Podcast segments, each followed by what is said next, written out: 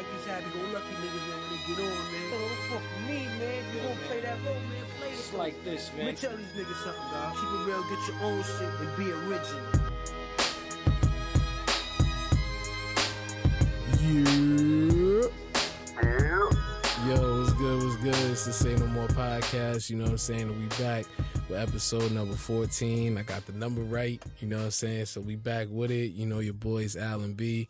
Back here to talk some hip hop. You know what I'm saying? And definitely get into some good conversation. It's been it's been a little while. You know what I'm saying? A little hiatus. You know what I mean? But nothing too crazy. We keep trying to hit y'all back to back episodes and keep things moving. But what's good, B? How you? What's what you been I'm up to? good, man. I, I'm good, man. How you been? cooling, cooling, man. You know what I'm saying? Niggas, regular niggas out here, you know, doing real things. You know what I'm saying? Trying to adjust to this new job. You know, no longer, no longer your favorite Uber driver. You know what I'm saying? I might, I might do a little something here and there. You know what I'm saying? Just to like, you know, keep keep the cash flow coming in on a quick basis. You know, but I'm I'm I'm moving into some other territories right now. But no matter what, still hip hop all day, you know what I'm saying? It's always on my mind, always in everything that we do, you know what I'm saying? Because it's the culture, you know what I'm saying? And that's that's what it's all about, you know what I'm saying? So being that that is the case, you know, you, you can't really ignore what's going on out here and this, that, and third. But we definitely try to focus on the positive and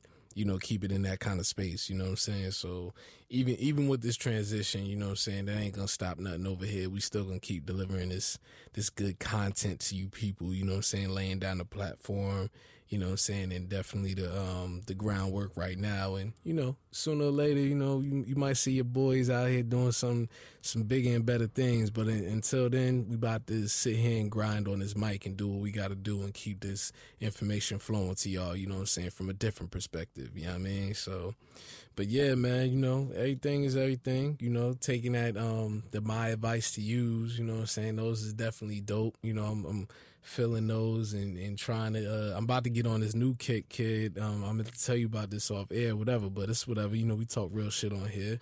But um about to get on this smoothie joint that uh I was talking to uh, my brother, you know what I'm saying? And um he he done developed like a whole meal plan and like on some nutrition and shit and he's um he gonna have me on that for at least like you know like about a 20 20 30 day process of just like not really eating anything just um you know getting all the nutrients that I can from like fruits um nuts and all types of things just but in a smoothie form yeah man Yeah, that's what's up. Cause I'm I'm doing raw till four, which is pretty much like, you know, raw. Um, you know, blended smoothies, no real like cooked food till like after 4 p.m. So I'm I'm on something similar.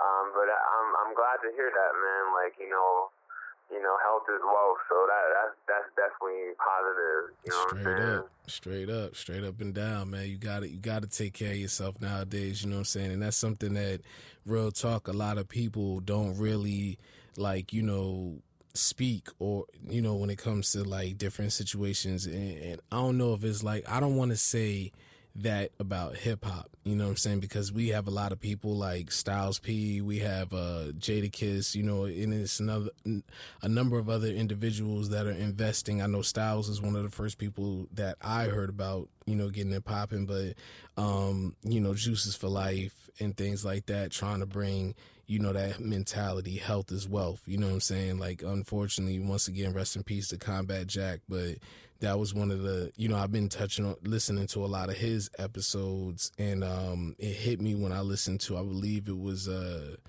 one of the last ones that he he wasn't able to make it and that's when he had just found out that he got diagnosed with uh with the cancer um that you know eventually took his life unfortunately and um he you know that was one of the first times that he wasn't able to make it but you could hear it in his voice. You could hear that something was wrong.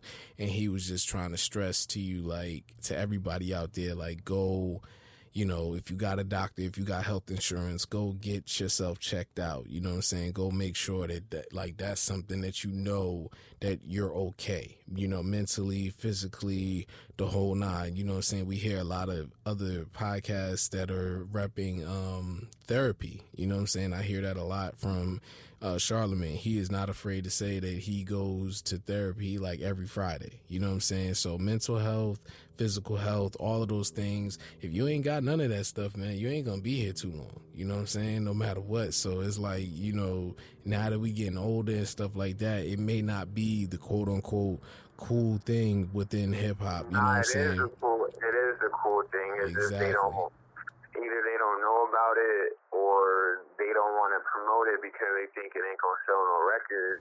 Yeah, yeah. They, you know what I'm saying? I think that should be something. We, you know that that should be the hip hop of 2020. You know what I'm saying? That should be the new messages and straight you up. Know, hopefully, we, you know what I'm saying. We got Chef Boyardee. He gonna be he, he gonna be cooking them rhymes for us. You know what I'm saying? To, to push that that new shit to to the youth. You know what I'm saying? That the new movement.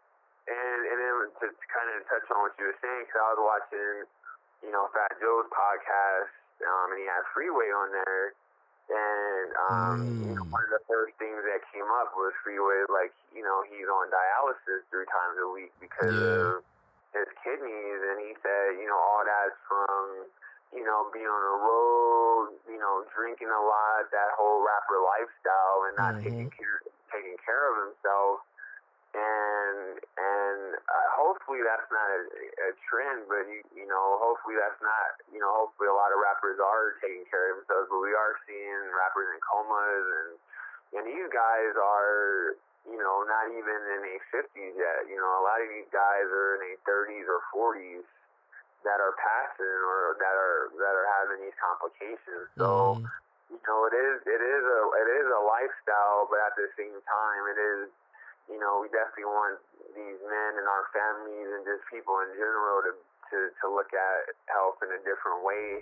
Mhm. And you know, and then also like you said, one of my gurus or somebody that that I was, you know, that I got a lot of good information was was from Russell Simmons because Mhm. he was on that yoga and um and vegan lifestyle, and those were, you know, when I first heard him. I was like, this nigga's wilding. Like that's like those are just beyond my realm of thinking or or where my brain was at. Mhm. And the good thing is when you keep hearing these messages over and over, because every interview I would see him in, those are two things he would be promoting, like yoga and Mhm. veganism. And after a while, it's kind of like he's planting those seeds, and then those seeds come into reality. So shout out to Russell, you know what I'm saying? Because you know he, you know he definitely was on that health tip. And if you look at him, he look.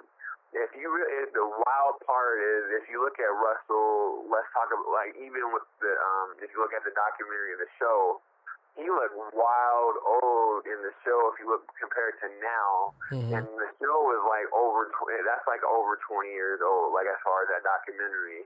But if you look at him today, he looks even younger than he did back when that aired. You know what I'm saying? And that was before he he switched switched his lifestyle. So you can even see it in in him, and he looks he looks totally. I I don't know how old he is, but he does, definitely doesn't look his age. You know what I'm saying? Yeah, now Russell is up there. He um he and and to touch on what you're saying, especially about him, he did a podcast with Combat Jack and Chris Morrow.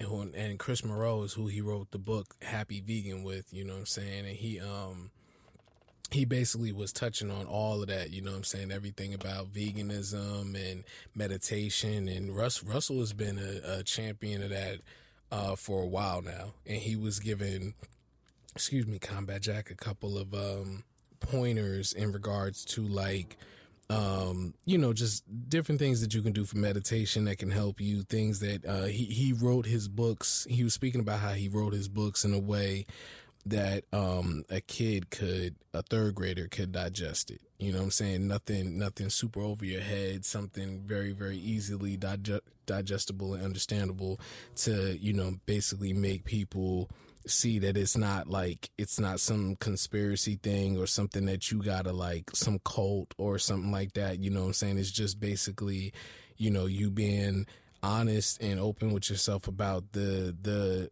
the bad things that are out here and the things that the government and everybody else people that don't care about you try to shove down your throat. When you look around in in um most of the hoods and you know we live in what they call food deserts. You know what I'm saying? Especially on the East Coast. You know what I'm saying? Where I'm from, so it's like you know there's it's you usually have places like the chinese spot you know what i'm saying you might be able to hook up with a halal one you know what i'm saying but even still that's just not you know that's not the type of stuff that you need to get but he also made it to like where you don't have to stray away from those places. He said something about where you can go to Taco Bell and instead of getting cheese, you could get like guacamole or something like that. Yeah. You know what I'm saying to make yeah. up for it. So it was like little simple stuff like that to not completely like just take you off of the path that you're originally set on. You know what I'm saying? To but it was certain little things that could that you could change within like your diet and your everyday living that can you know promote you know promote more healthiness you know what i'm saying and and wellness within you. But but yeah i would say you, you know like you were saying about freeway with um you know the tour life i remember schoolboy q was mentioning it to bring up a you know a newer artist and he was just talking about all the weight that he had gained on tour you know what i'm saying? And and if you notice the championship tour right now with tde you know they're promoting it through like playing sports and stuff like that. Like everybody's playing a certain type of sport or whatever, but um, and I've heard this about Kanye when making, you know, my beautiful dark twisted fantasy. Like they would get together, they would play basketball, they would eat a nice meal, you know what I'm saying? Things like that. Like there is there is a part of hip hop that definitely wants to focus on health, you know what I'm saying, but it's just not promoted as much. That's the main thing. And um, so I know it's out there. I know people are definitely into it because you you have to. You know what I'm saying? It's no secret that like you said these these other rappers are passing away, you know what I'm saying? And these are older men that probably still have that same, you know, old school mentality of just eating what you want, drinking a lot, smoking a lot, you know what I'm saying, and not utilizing all of the things that are out here. And when you hear somebody talk about these things and get serious about mental issues and health issues and things like that, you know, it's looked at as soft. And we definitely got to change that narrative. So I'm not saying. Ah, that, nigga, that, you know what's health is hard, nigga. Yeah, you know man. That's harder than that, that gun, dog, because your health is, is everything. You know what I'm 100%. saying? Like, those, those, that's how we do. That's how we do got to reach the youth and even people our age, younger, older. Is that being a man ain't ain't a lot of stuff. Well, I would just say there's a lot of stuff in hip hop. It is fiction, you know what I'm saying, and, exactly. and a lot of it is, is driven to make it seem like it's tough or it's hardcore, but a lot of it is is not. You know what I'm saying? So it is entertainment, but we got to look at, like you said, what messages that there needs to be new messages in hip hop. Um, you know, for that. So I mean, yeah, that's definitely um, a great topic, and, and to speak on it, the la- I don't want to say the la- last thing I'll, I'll, I'll bring up is like sleep. Sleep is very important too. So a lot of these rappers, you got to think about it. Their hours are, you know, the morning time, or they don't go to sleep. You all you always hear about them like, you know, we never sleep at all, and that's that's probably the, the number one thing you need is sleep. You know what I'm saying? Like, so I think that's that's something to look at too. Yeah. Yeah, most definitely. I think so too. Like, um, cause I, I could tell you, like, working a lot of these hours and stuff like that, I don't, I don't sleep as much as I was supposed to, you know, being behind the wheel of the car and stuff like that. And that's when Uber implemented, um, like, you know, you can only work for 12 hours. You know, there was sometimes that I was working for 14 hours, this, that, and the third. So it's like, it, it just kind of depends. You know what I'm saying? It depends on your situation. Obviously, you got to do what you got to do to make bread out here and, you know, live and maintain and all of that stuff. But at the same time, you got to do what you got to do to survive. You know what I'm saying? You got to be around to be able to spend that bread. You got to be around to be able to take care of your kids. You got to be around to be able to make that song. And if you ain't, if you ain't taking care of yourself and what's going on and you start – breaking down. It's just like a car, you know what I'm saying? If a car start having issues, there's warning signs, you know what I'm saying? Sometimes people ignore the warning signs. They could ignore, they can ignore everything that's that is basically like on your dashboard that's like, you know, screaming, "Hey, get this fixed." But then there are those other things that you don't see. You know what I'm saying, that you that that that won't come up on your dashboard. That's that's just breaking down and you don't know that it's a problem until it happens, until something is really affecting you in a in a different way that, you know, it sometimes it could be too late. And a lot of things that people, you know, go through and have, you know, passed from unfortunately is like treatable you know what I'm saying? There's there's not a lot of there's there are some cases where things are just untreatable and it just is what it is. So we're not talking about those, but we're talking about the ones that a simple visit, a simple way of just just watching what you eat, you know what I'm saying? Just taking in, you know, everything is about balance, you know what I'm saying? Which, you know, ultimately within hip hop, we want to balance, but you got to balance your life too, you know what I'm saying? Everything is about balance, you know what I'm saying? So um I think as long as you have a good sense of that and and a sense of self and everything else and what's up with you and you know what works for you and what works for your body and everything else like that, I think you'll I think you'll come out a lot better in the situation. You know what I'm saying? But, yeah, I agree. I yeah, agree. man. And, you know what I'm saying? I think I'll, and I'll say this with sleep and when you when you don't get enough sleep, what normally happens is like you're, you're, if you ever notice, sometimes if you don't get enough sleep, you eat a lot because you're, it's like your brain doesn't really doesn't really function in the same way, and you'll feel like you never get full. I don't know if you ever had, had that before, but I notice on days where I get like no sleep at all, which has been a long time, but I remember mm. those days where I would get a little bit of sleep, and I felt like I was never full. You know what I'm saying? I just felt like I could eat, eat, eat, and it just wasn't registering, you know what I'm saying, mm. versus the days I got sleep and, you know, you just do your normal thing. But when you when you have just like no sleep at all, you'll notice like, damn, I'm you just you probably one probably eat more and two you just don't feel full. You just you can you was literally eating all day. So I was definitely that's why I wanted wanted to touch on how important sleep was and like you said, if you can manage it with your schedule get in some naps or whatever you need to do, but definitely, you know, try to get those those you know those those those hours in, and don't worry about watching something late. You know what I'm saying? Or you can watch it the next day. You know what I'm saying? If possible. Yeah, that's that's true. That's true. You know what I'm saying? So, um, yeah, you know, just take them. You know, don't don't take it as you know we sitting up here preaching to anybody, anything like that. Just take a couple of those things into consideration on your daily. You know, what I'm saying just to kind of like you know just go about your day and your situation a little better. You know what I'm saying? Any any type of uh, positivity that we can inject into the conversation, we definitely gonna do that because you know what I'm saying this world is filled with negativity. You know what I mean? So just a couple of gems we wanted to drop on y'all real quick. You know what I mean? Just to you know touch on some things that we be talking about. But um, yeah, man. You know, so I had a couple things that uh kind of touch on. You know, what I'm saying, saying when it came to uh, we did we did a episode of like a little series, I guess if you want to call it, and that's what we're gonna be doing. Um, you know, just where we take an album, a classic album, something that we think everybody should, you know, go ahead and check out and listen to and, you know, give you some insight into it. Um, there now, when we're going into this, these analysis, um, or analyzing these albums and, um, you know, critiquing, whatever you want to call it, we're not professionals, you know what I'm saying? So at the end of the day, this is just our opinion on things that we love and that we, deem to either hip hop as a culture would deem it as a classic or something extremely important, you know what I'm saying? And um and if it definitely resonated with us, it's not like we're just we will analyze some stuff that maybe that we we didn't really get, we didn't understand, you know what I'm saying? But a lot of times we want to focus and celebrate the good things, you know what I'm saying? So this one that we're gonna um that we you touched on Though, before before you start, I think we are professionals. You know what I'm saying? We got the we put out. no. You know what? We are. We put in a lot of work. Yeah. You know what I'm saying? And and we also we've been listening to hip hop since we was like three, four, five years old. So True you know what? What we what we are delivering. You know what I'm saying? I I, I can say we are just because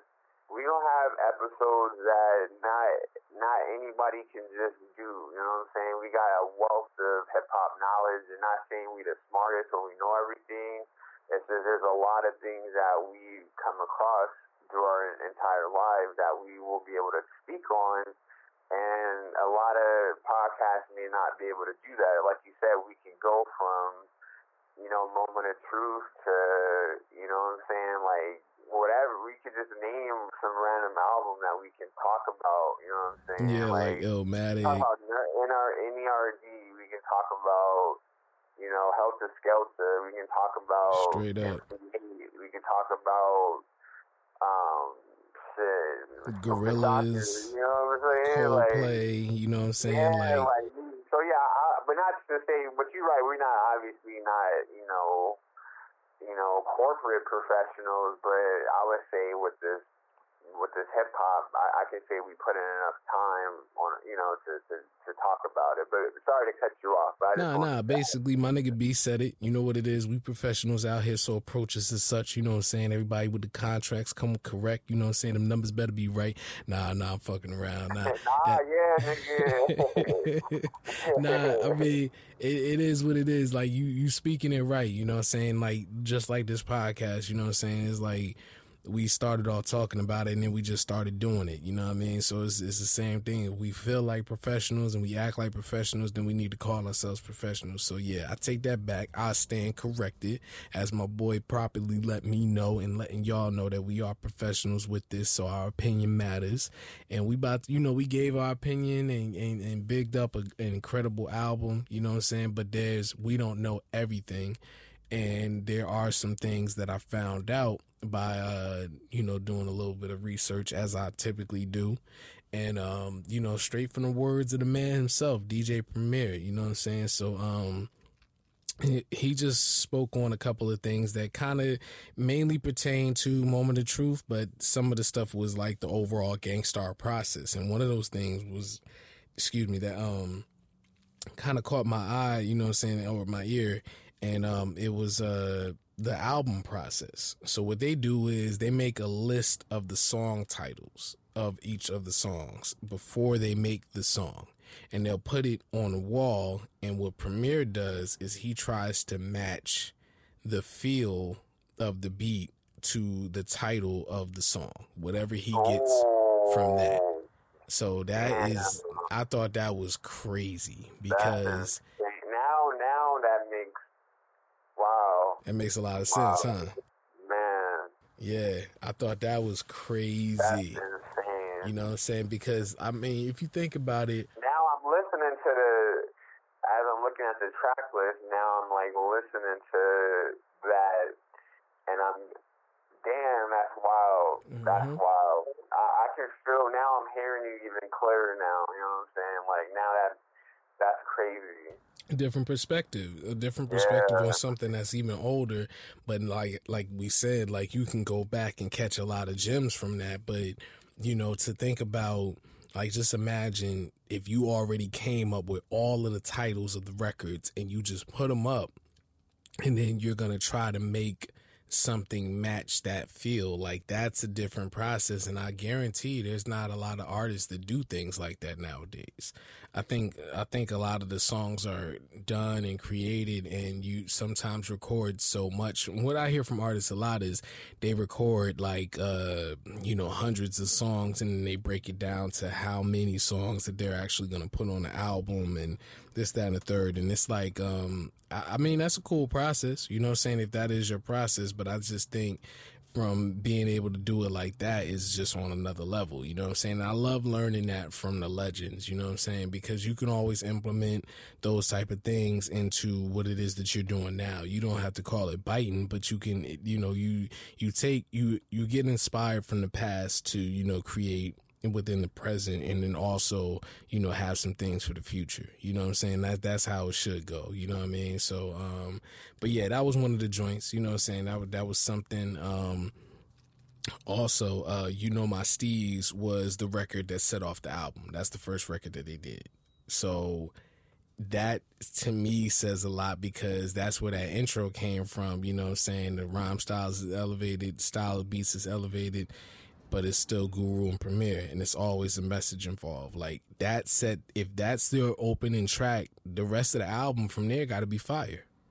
You know what I'm saying? You're you're setting the tone of what this album is going to be before even knowing how deep this album is gonna be. So he was like, that was the very first record that they chose, and that's that's how it went off. So um, the crazy part about that record, though, um, I think Premier said he he was out of town. He had to go out of town for something. I, I don't remember what it was, but he left the record there with uh, with uh, Guru, you know what I'm saying, to go ahead and do.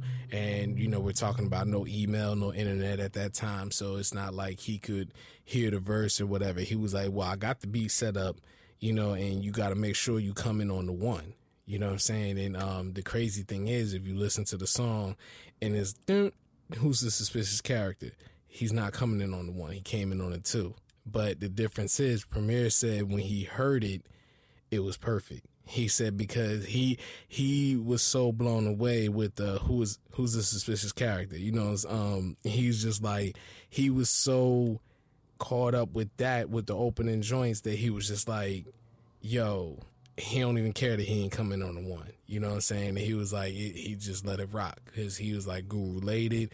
It was perfect. And he said typically he's around for all of the studio sessions when they're actually doing, you know, recording and everything else. But I thought that was real interesting, you know what I'm saying? That um that one that was the record that started everything off and then when he did it it was a mistake but at the same time it was a good mistake you know what i'm saying so um yeah so that was that was ill um did you know I'm I'm pretty sure you might have known this, but Moment of Truth was Gang Starr's first gold album. Their first what? Their first gold album. What? Yeah, yeah. They um they had two, which I think is the um I think it's the full clip joint. I think that's the other gold album. Oh, the double the um the was that the greatest hits? Yeah, the greatest hits, and that's the one where they did the uh the new record on there was full clip. Um and well, I mean that that makes sense because I mean they they were more underground, mm-hmm. and then by the time they dropped, which is when, yeah, I mean I guess that makes more sense now. I I, I get it. I get why they're why they went gold at that point. Yeah. You know what I'm saying? So, um, moving on, cause I'm, I'm gonna try to hit these quick. You know what I'm saying? Cause I, I took a bunch of notes and stuff. Um, the song work, cause he, he, he mainly, kind of went in on eight records, you know what I'm saying? And um so that's that's the ones I'm gonna focus on, the major ones. I'm not gonna go through a whole nother album review because if you want, you can definitely listen to the other podcast where we did that and we went track by track. So go check that out if you haven't checked it out. But um with work, that was for the Caught Up sound ca- soundtrack with uh Bokeem Woodbine and um I think Cynda Williams back in the day. Um, you know, I, it, it was a, it was a good movie, a decent movie. I wouldn't say it's a classic, you know what I'm saying? So I wouldn't be I wouldn't put that on the recommendation train. Plus, it might be hard to find that one. So, um, but yeah, you know, it, it had a decent soundtrack, you know what I'm saying? And that that's what Premier um, Premier was kind of getting into with um, you know, with the uh with basically them doing soundtracks. Like they've done soundtracks before, you know what I mean? And uh, they've done soundtracks for White Men Can't Jump, uh, Eight Mile, Mo Better Blues, Trespass, and Blade. And they actually did one for Poetic Justice. And the crazy thing is, yeah, they did one for Poetic Justice, but Poetic Justice turned they turned the record down. And the song was called Long Way to it was Long Way to Go. You know what I'm saying? And it was uh and they wound up putting that record on Hard to Earn. You know what I'm saying? And that's that's one of my favorite joints. And uh that's the hook goes, you know, it's a long way to go when you don't know where you're going. You don't know where you're going when you're lost. And the crazy thing is, is he was like they wrote that for the album because if you think about the movie, they went on that long road trip and they were they didn't know necessarily where they was going throughout the trip and they was kind of lost you know what i'm saying? So i thought that was kind of ill you know what i'm saying the way that that had came about but you know the crazy thing is they didn't wind up using the record you know what i'm saying? So a really good movie, man. yeah it was it was it was a good movie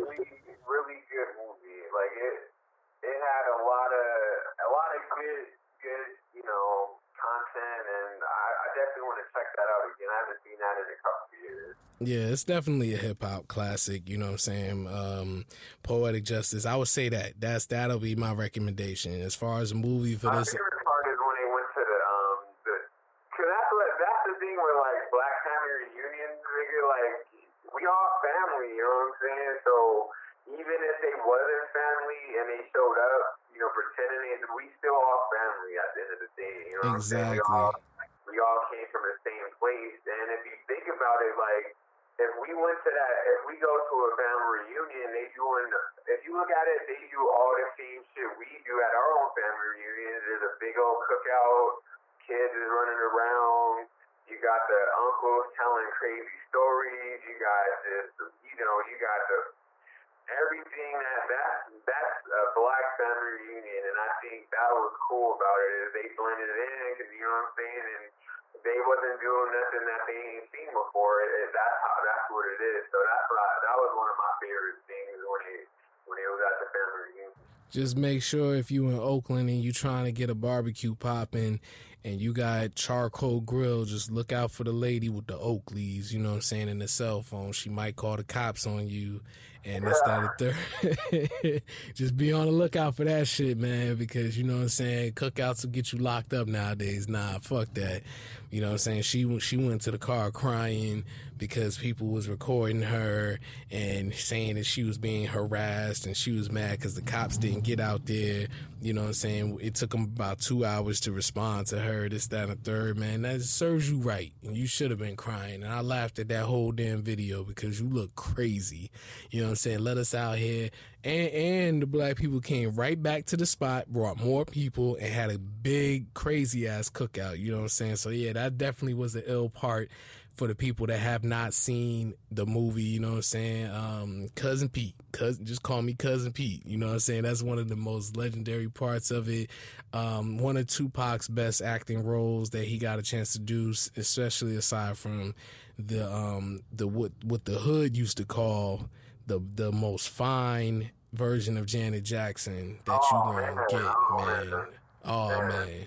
That's that Janet Jackson is justice. Like that is phenomenal. So if you want to, it's it's so much in that movie that you could see. You know what I'm saying? Regina King did her thing. You know, Joe Torry was in it. Like it, it was just an all around good movie. That's John Singleton at his as at his finest. You know what I'm saying? When he was running things at the time.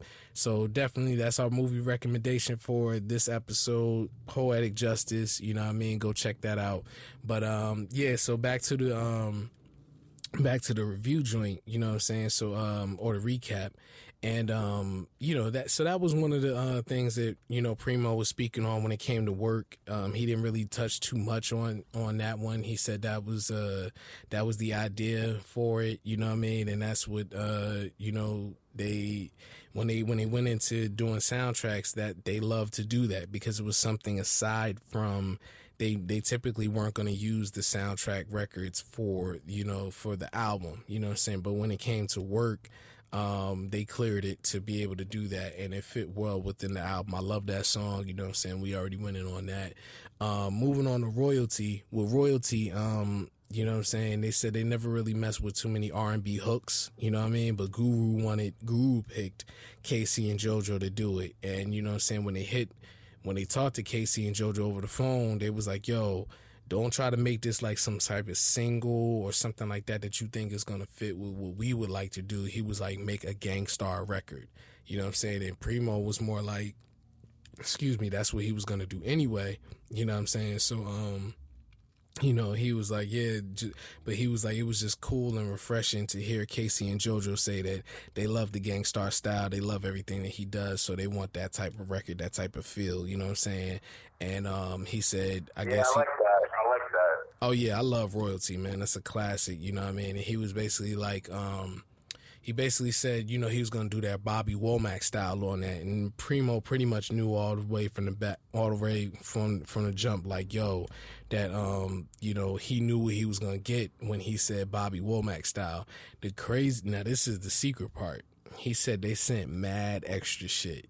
You know what I'm saying? That we might get to hear one day. Primo said he's gonna go through the files, check it out, see what was in there, you know what I'm saying? And then um, you know, one day he might release it as a re-release, you know what I'm saying? But he said the craziest thing was through all the extra stuff, he heard the one part where he was like, um, JoJo, Guru, Premier, break it down. He was like, that's how I'm in the record. You know what I'm saying? He was just digging through all of that stuff. That just shows you that Premier is a digger, you know, and he just, you know, goes through and, you know, tries to find that one special thing that really stands out to him. And he was like, yeah, I'm going to hit it like that. And then I'm going to just let the, the drums, you know, break down the rest of the record. You know what I'm saying? And that's when he does his little speech at the end about people, you know, snitching and within hip hop of the, uh, you know, of the DJs and, and, and, um, producers that are actually, you know, scratching names and records and this, that, and the third. But Royalty, an amazing record, you know what I'm saying? Classic joint. Um, I'm gonna move on to Above the Clouds. Uh, I think um, Premier, from what he said when he hit up Inspectah Deck, he was just like, "Yo, what's the record about?" And Guru was like, "You're mental," and you know, Inspectah Deck was like, "All right, got it."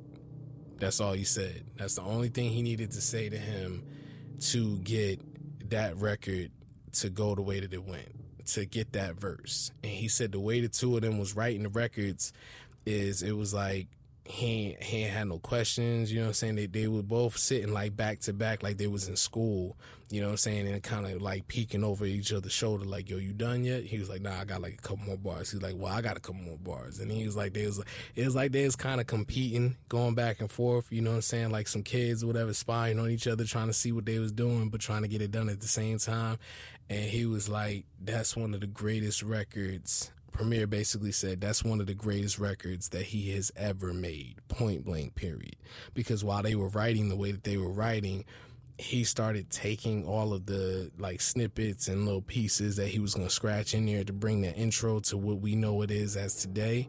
Yo, I went through and I, I'll talk to you about it off air because it's like a lot of other shit, but yo, Primo went through a lot just to get that intro. Like I thought I did a decent amount with the intros that I've done and different things that I've pulled, you know what I'm saying? But I'm definitely on the same kind of wavelength where I'll pull from anything to get my point across, you know what I'm saying? So the more I start, the more, the more production that I continue to do, you know what I'm saying? You'll definitely hear it in that. But Premier, Premier is just like, I mean, he a different type of dude, man. Cause that whole above the clouds thing, like the original, the intro, there's so many things that he pulled from. Like, uh, it's it's insane, dog. Like, and when I show you what it is, you you gonna be like, yo, this nigga's on another level, hundred percent. But that's why he is who he is. You know what I'm saying? Definitely my favorite of all time. You know what I mean? But um, yeah, you know what I'm saying. Um, I, I'll keep it moving. You know what I mean? Um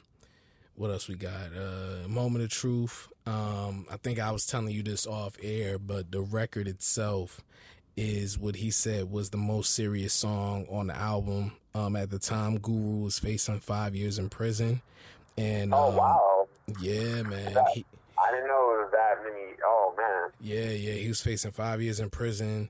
Um, and at the time, they only had one verse done and that was before the trial. You know what I'm saying? After the trial, then he wound up not going to prison, is when they went ahead and finished recording the rest of the album. And um, he said, This is something that we will we can do some research on and we'll we'll touch on an episode one day. You know what I mean? God willing, we'll get pre- Primo on the show, you know what I'm saying? Maybe be able to talk about it or whatever, you know. Um, basically, that was the first time they split up. Moment of truth. You know what I'm saying? That was the first time they split up as a group. Um, and he said after the trial was over, you know what I'm saying? Um, he said Guru was like in a different place because he was scared to death about the jail time. You know what I'm saying? And he was like halfway through the trial, they squashed the beef. And Premier just wanted to clear the air. And he said, you know, it's a lot of energy in that record because um, they were in a better place. You know what I'm saying? And that's why this album, I think that's why this album is so, you know, was so impactful for them because it was their moment of truth. Because if they were on the verge of a breakup and that happening, then you, we almost didn't get this album. You know what I'm saying? And, um, wow. You know what I mean? So it's it's crazy. Um, I'll, I'll go on to B.I. versus Friendships. Um, that was another personal record that you know Premier was talking about, and he said, um, yeah, this one was, uh, you know, about their fallout with uh, Jeru the Damaja. You know what I'm saying? And um, that's that was the point of the record and what what they were talking about. And um, he said it was a lot of tension. You know what I'm saying between all of them and um, the tension was relieved when when they man headquarters passed away, and they saw Jeru at the wake. You know what I'm saying? And they just kind of squashed the whole thing. And he was, uh, he mentioned that, you know, he had MOP on the record, but he didn't hit MOP up and be like, hey, we gonna get at Jeru, you know what I'm saying? Make sure y'all go extra hard, this, that, and the third. He didn't do anything like that, but it was just more of a, you know, this is what we want to talk about. He said they wrote Universal Rec, Universal Verses, you know, t- just about the topic. You know what I'm saying? But their whole thing was not to just completely go at Jeru the Damaja. But, you know, it just kind of shows you how another thing about, you know, artists of yesterday, you know what I'm saying? I how they were. that. I, if I thought about it, I wasn't. I just said I don't know if something on this album was going at Jeru. Yeah. Um, you know what I'm saying? But so essentially, are, is, is that what it's about? There, Rue and and because I know he signed a Premier. Mm-hmm. Um, you know, because I remember they were saying. Um, I forgot some Premier interview I was I was watching. Premier ended up, you know, he started signing artists, and then Jeru was the first one that you know when um, I think um, when what's the name went on his hiatus to do the the Jazzmatazz, you know, Premier was starting to, to work with other artists. Mm-hmm. So that was essentially what it was about was B.I. versus friendship. Was that Jeru and and Premier beef, or was it everyone? Oh no, it was everyone because he was considered he was he was around um you know, the first time I heard him um was uh Dirty Rotten Scoundrels and my name is Jeru. That was on Hard to Earn.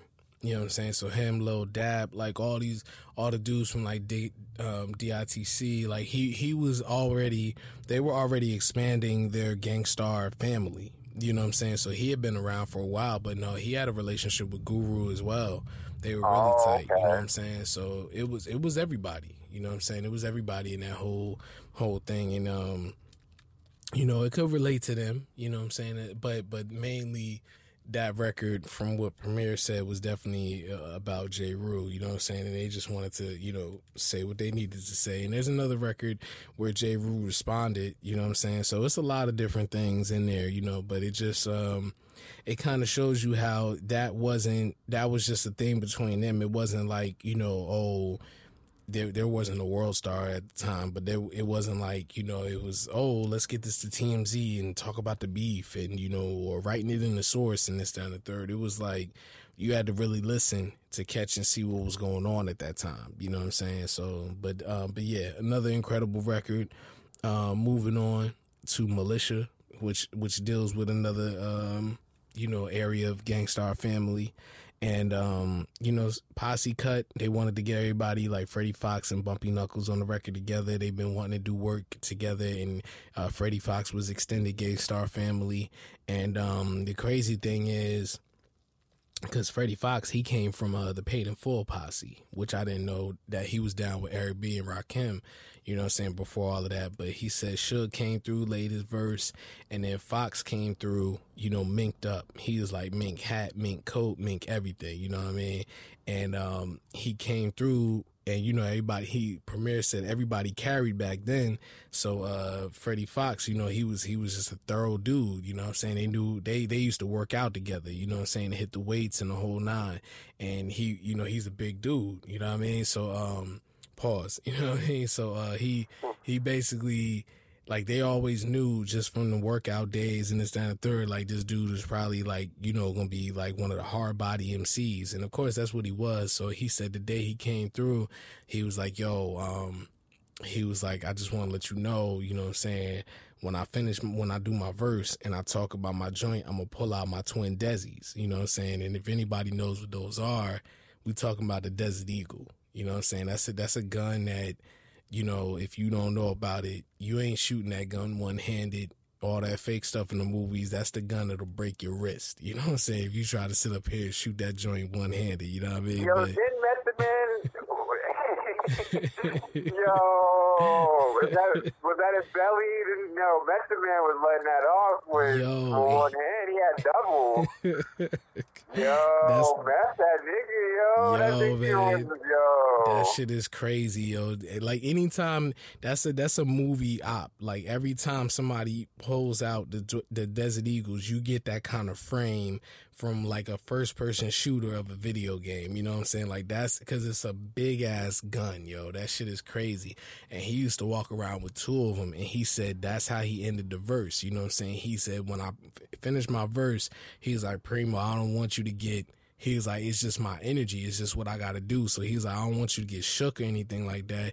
But he was like, you know that part where he says even the mechanics walk around with their tools. It's the militia. He and he said he said what I do when I'm rhyming, I pull my guns out as I'm saying it. You know what I'm saying? So he's like he did that shit and and Premier was like, "Yo, you good?" He's like, "Yeah, yeah, I'm good. Everything's straight." He's like, "All right, I'm out." He, like I don't know if he had to go take care of some business, you know what I'm saying, or what, what or you had to go lay a nigga down.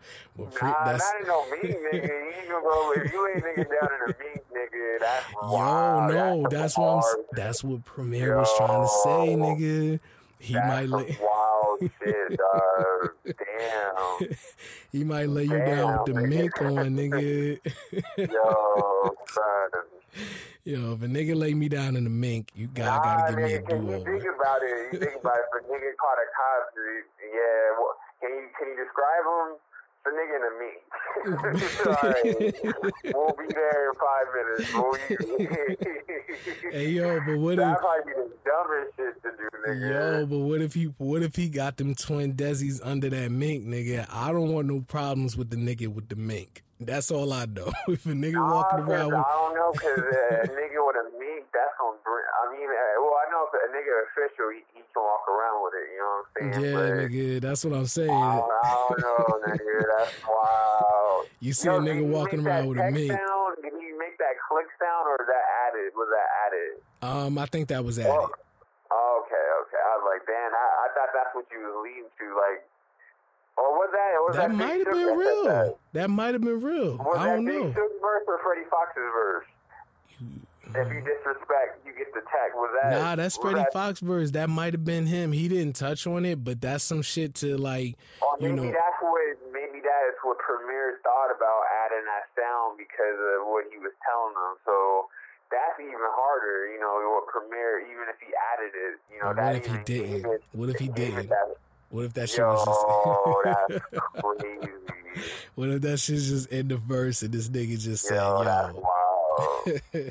that shit is ill, son. But yeah, to finish it off, um, they were talking about some other things like how Black Eyed Peas was opening up for them at the time on tour, and that tour would, consisted of them, Maya, Cypress Hill, Wyclef, and they said Alchemist was a roadie for Cypress Hill at the time. They would set up this big. oh, big. Yeah yeah, because he came up on the DJ Muggs. Yeah, man. DJ Muggs, yo, DJ Muggs, yo, Cypress Hill, yo, yo, yo, yo you yo. already know. That's a podcast. Yo, I had, I had this Cypress Hill poster and my on my hanging on my wall when I was a kid. I remember my brother like he ripped that shit down when he was mad at me.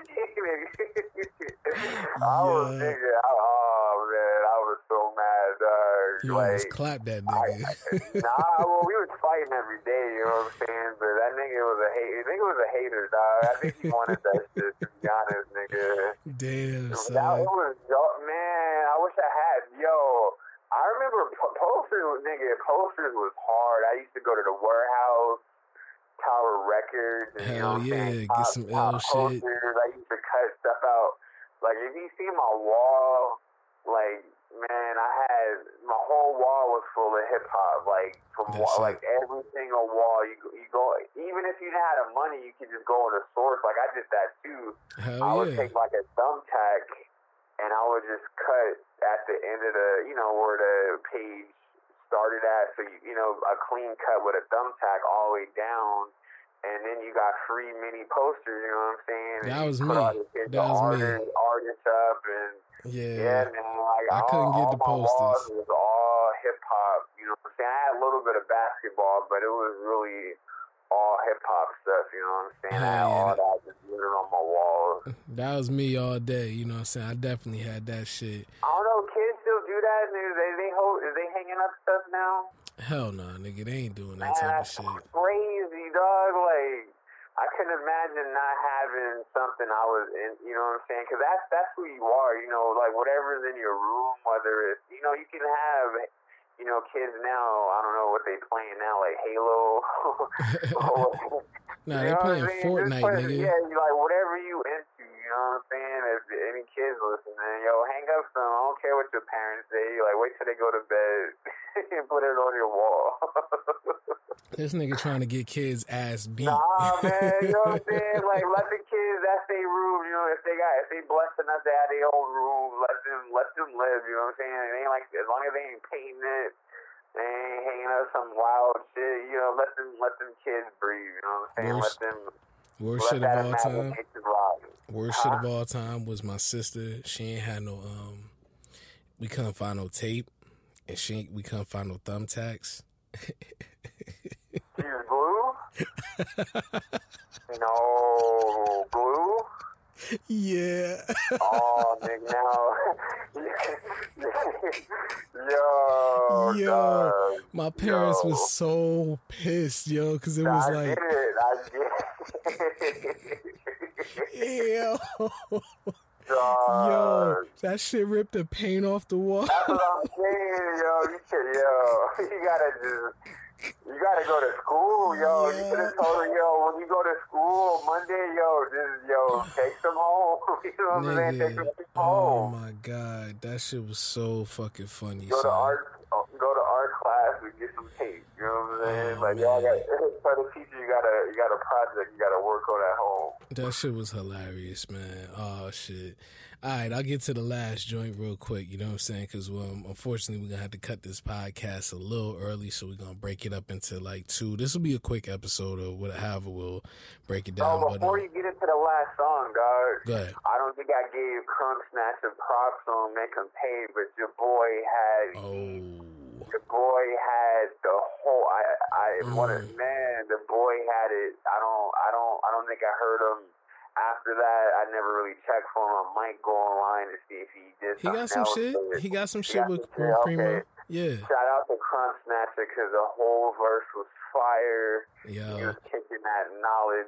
It's I it's don't you think know I what? addressed that on the last Gang Starr podcast. That's- shout out to Snatcha. Yeah, that's that's the thing, man. There's a lot of unsung heroes that came through with amazing Yo, the verses. features was the features Yeah. was flawless. You know what I'm Yeah, saying? Like man. every everybody did their thing. You know what I'm saying? And and just the. I mean, just going from coast to coast, you know what I'm saying? Like they had a lot of representation on there. Hell So yeah. shout out to shout out to everybody that that showed up. Yeah, uh, speaking of speaking of showed up, the last one was betrayal. You know what I'm saying? And, um, their man Panchy is the one that called in. Um, he was locked up and he was like, "Y'all need to get face on that joint." So, um, Premier reached out to his. intro. Is what has to do with the intro. Yeah, yeah, yeah. That's his man Panchy. And um he said uh he was like y'all need to get um face on that joint and um so Premier being from Houston reached out to his Houston connects, you know what I'm saying, to try to get uh face locked down for the shit. And um you know they finally did and um Rap a Lot was able to clear it and everything was good, but um it came down to the day the the um they were about to master the next day and they didn't have no email and they just couldn't get in touch with Scarface at all. You know what I'm saying? They was just like they were trying to get in touch with him, um, and they just sent word. They was like, "Look, man, if that shit don't come by tomorrow, you know what I'm saying? Because we're going to mastering, it's not gonna make the album. You know what I mean? So, um, and he said the day before, that's when the verse came through. Because remember, you can't do no email. There's no internet. There's no nothing. oh so they had to oh, wait for yeah, shit you're right. mail. It's a whole nother. It's a whole different world back then with Yeah. recording. That's true. and they said they sat around and they was listening to it like it like they were watching a game or some shit like that and like it was the finals or something they were just sitting around waiting waiting with anticipation And it was like when they all heard the verse they was like yo this shit is incredible so yeah, he, he did his thing. He didn't he didn't no throwaway. I tell you that. Exactly, exactly. So it made it, and that's what it was. So 20 years later, you know, to recap the whole thing, that's their first gold album, you know, platinum and gold. Premier has said that he did for other uh, productions and stuff that he's done for other artists and things like that. But he said you know, nothing compares to their first gold, no matter what. He said getting it on his own, getting it with his boy, you know what I'm saying, in, in regards to the two of them doing what they did, you know, with this album, it it's he said it's definitely it's not Premier's favorite Gang Starr album, but it's their most important. You know what I'm saying? So um I, I could I could see that. I could definitely see that. I can understand where you're yeah, coming from. with all the turmoil that probably the memories of of probably the maybe the breakup yeah. um, of of that versus everything in the '90s when you had you know when it was first popping off, and it, it felt a lot. Not saying it was a lot more fun back then, but you look at the DWYCK video. That had to try to be one of the funniest video shoots of all time. You know what I'm saying? They just have to be Exactly. just having fun, dog. You know what I'm saying? Just a good, good old time. You know what I'm saying? Like that, that, that's still probably my, probably my favorite song. Gang way, yeah, yeah, that's one of the that's that's a classic. it's like when, when it first came on, it's like I knew, I knew that was my shit. Like when I, back when I was seeing it, when I seen it the first time, I was like, this Yeah. is, this is it, this is it. You know what I'm saying? Hell yeah, right off the back. Yeah, but yo, man, you know what I'm saying? We running into a little time crunch because I do got to get out of here, unfortunately, you know what I'm saying? But um, I was to ask, like, we'll, we'll go ahead and break this uh, podcast up into two, you know what I'm saying? So we'll get right back him to recording it, you know what I'm saying? And uh, go ahead and finish it out. We'll, so we'll go ahead and put this one out there for y'all real quick and we'll come back right back with part two just within a couple days, whatever. But, um, before we before we jet out of here, did you have any words of advice or anything like that? Like you know, what I'm saying, Yeah, "Oh, yeah. mad 'cause I'm So my, my, bu- oh no, no, we yeah. Uh, well, damn, I know we, we in a crunch, so um, Yeah, whatever you want to do. I'm gonna do. I'm gonna do my advice to you because I had some styling. I, I forgot what I what I was peeping. Oh yeah, you know what? I'm gonna say this. Charlamagne was styling on Michael B. Jordan on the on the um, on his thing. You know what I'm saying? Like Yeah. he, he wasn't respecting him as a man. You know what I'm saying? That's why he threw that jab at his ass because he's like, "Yo, I will fold your ass with these questions, nigga." So Charlamagne. that shit was funny. Treat Michael B. Jordan as a man. He is a man. I know he looks young, but he is a he's definitely a man. You gotta respect him. Don't be asking about his pockets, you know, his his love life, you know what I'm saying? You gotta treat him accordingly. Pretend it's the rock and the rock will smash you. So pretend it's the rock sitting next to you, you know what I'm saying? Like it was a funny, you know, interview, but you know, he I, I kind of felt he was like, Yo, you wildin', so he was styling on him, so you know, you know, whatever. But it, was, you know, shout out to Charlamagne. I, mean, I started reading the first couple pages of his book. Mhm. Um, you know what I'm saying? He he has some some interesting stuff in there about um about where he's from and like going back to slavery and stuff. So Oh hell yeah, I, hell yeah. yeah, I, I was, I was, because I read the intro, I was like, ah, I don't know, you know, but then when I read that, I was like, okay, I kind of see where he's, I, it took a good turn, so I started reading a little bit of his book. Um, I would say this, my advice to you, kind of keeping up with what we talked about with health. Mhm. Um, ital is vital, you know what I'm saying? Shout out to the Rastafarians and that culture. Ital, I T A L, you know what I'm saying? Check that out. Um, that's definitely something you, you want to look into. Um, also, you know, I know we talked about, um, you know, eating right, but I would definitely say get some walking in. If you have a job, Mhm. if you got three breaks, which is two lunches and a, two breaks and a lunch, you know what I'm saying? Take advantage of that time, even if it's like five to ten minutes on each one of those breaks, or even walking on both your breaks. That's 30 minutes a day just from being at work. You know what I'm saying? Like, get some sunshine, take some time out. You know what I'm saying? Find like a carport that is cool under, or just walk around inside the building. It's air conditioning. You know what I'm Straight saying? up. Get, get that time in, get that walking in, and uh, you know what I'm saying? Get your headphones and, and just chill out. You know what I'm saying? Um, if not at work, you know what I'm saying? Just do it. Do it on when you got some free time. When your days off, go real early, or go at night if it's safe. But you know what I'm saying? That's that's my advice. to you. Word up, word up, yo. Straight up. you know what I mean? Crumbs. You know what I'm saying? Like Slick Rick used to say back in the day. We're going to start bringing back old ass slang, you know what I'm saying? Because it's going to be new to y'all niggas. Yo, what did he say? Oh, I, I forgot. nah, it's all good. You know what I mean? But yo, check. It's been the Say No More podcast. You know what I'm saying? We usually do longer episodes, but we hit you with something light real quick to get something out there because that's all we doing. We giving you that content, the shit that matters when it comes to this hip hop thing. You know what I mean? So, yo, we appreciate y'all listening.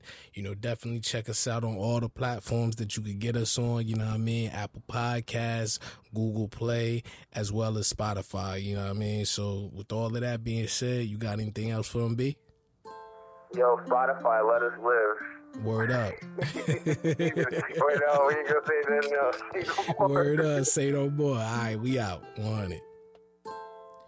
You, yo, it's your boys, Alan B. You know what I'm saying? We hate to interrupt the podcast right now, but we have a, you know, very, very special announcement. You know I'm saying? Your boys are on Spotify. That's right. The Say No More podcast is officially on Spotify. You know what I'm saying? So anywhere that you get your podcast, you know what I'm saying, you can definitely check us out. So there's no excuses, you know what I mean? So definitely still rock with us.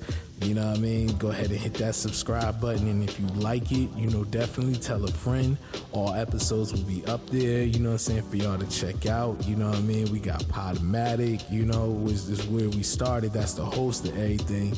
But, you know, it's always good to expand out there. You know what I'm saying? We're trying to keep this this show moving. You know what I'm saying? We'll be on the YouTube pretty soon, so you can catch us. I'm gonna give y'all the handles right now. You can catch us at the Say No More podcast on everything except for Twitter. So the Say No More podcast on IG, the Say No More podcast on Facebook. You know what I'm saying? And on Twitter, it's the Say No More Pod. You know what I'm saying? So T H E S A Y N O M O R E. And it's either pod on Twitter or podcast. And if you want to send us any questions, anything like that, and follow up with us, uh, send in some topics, anything, the Say No More Podcast at gmail.com. You want to hit them with a B?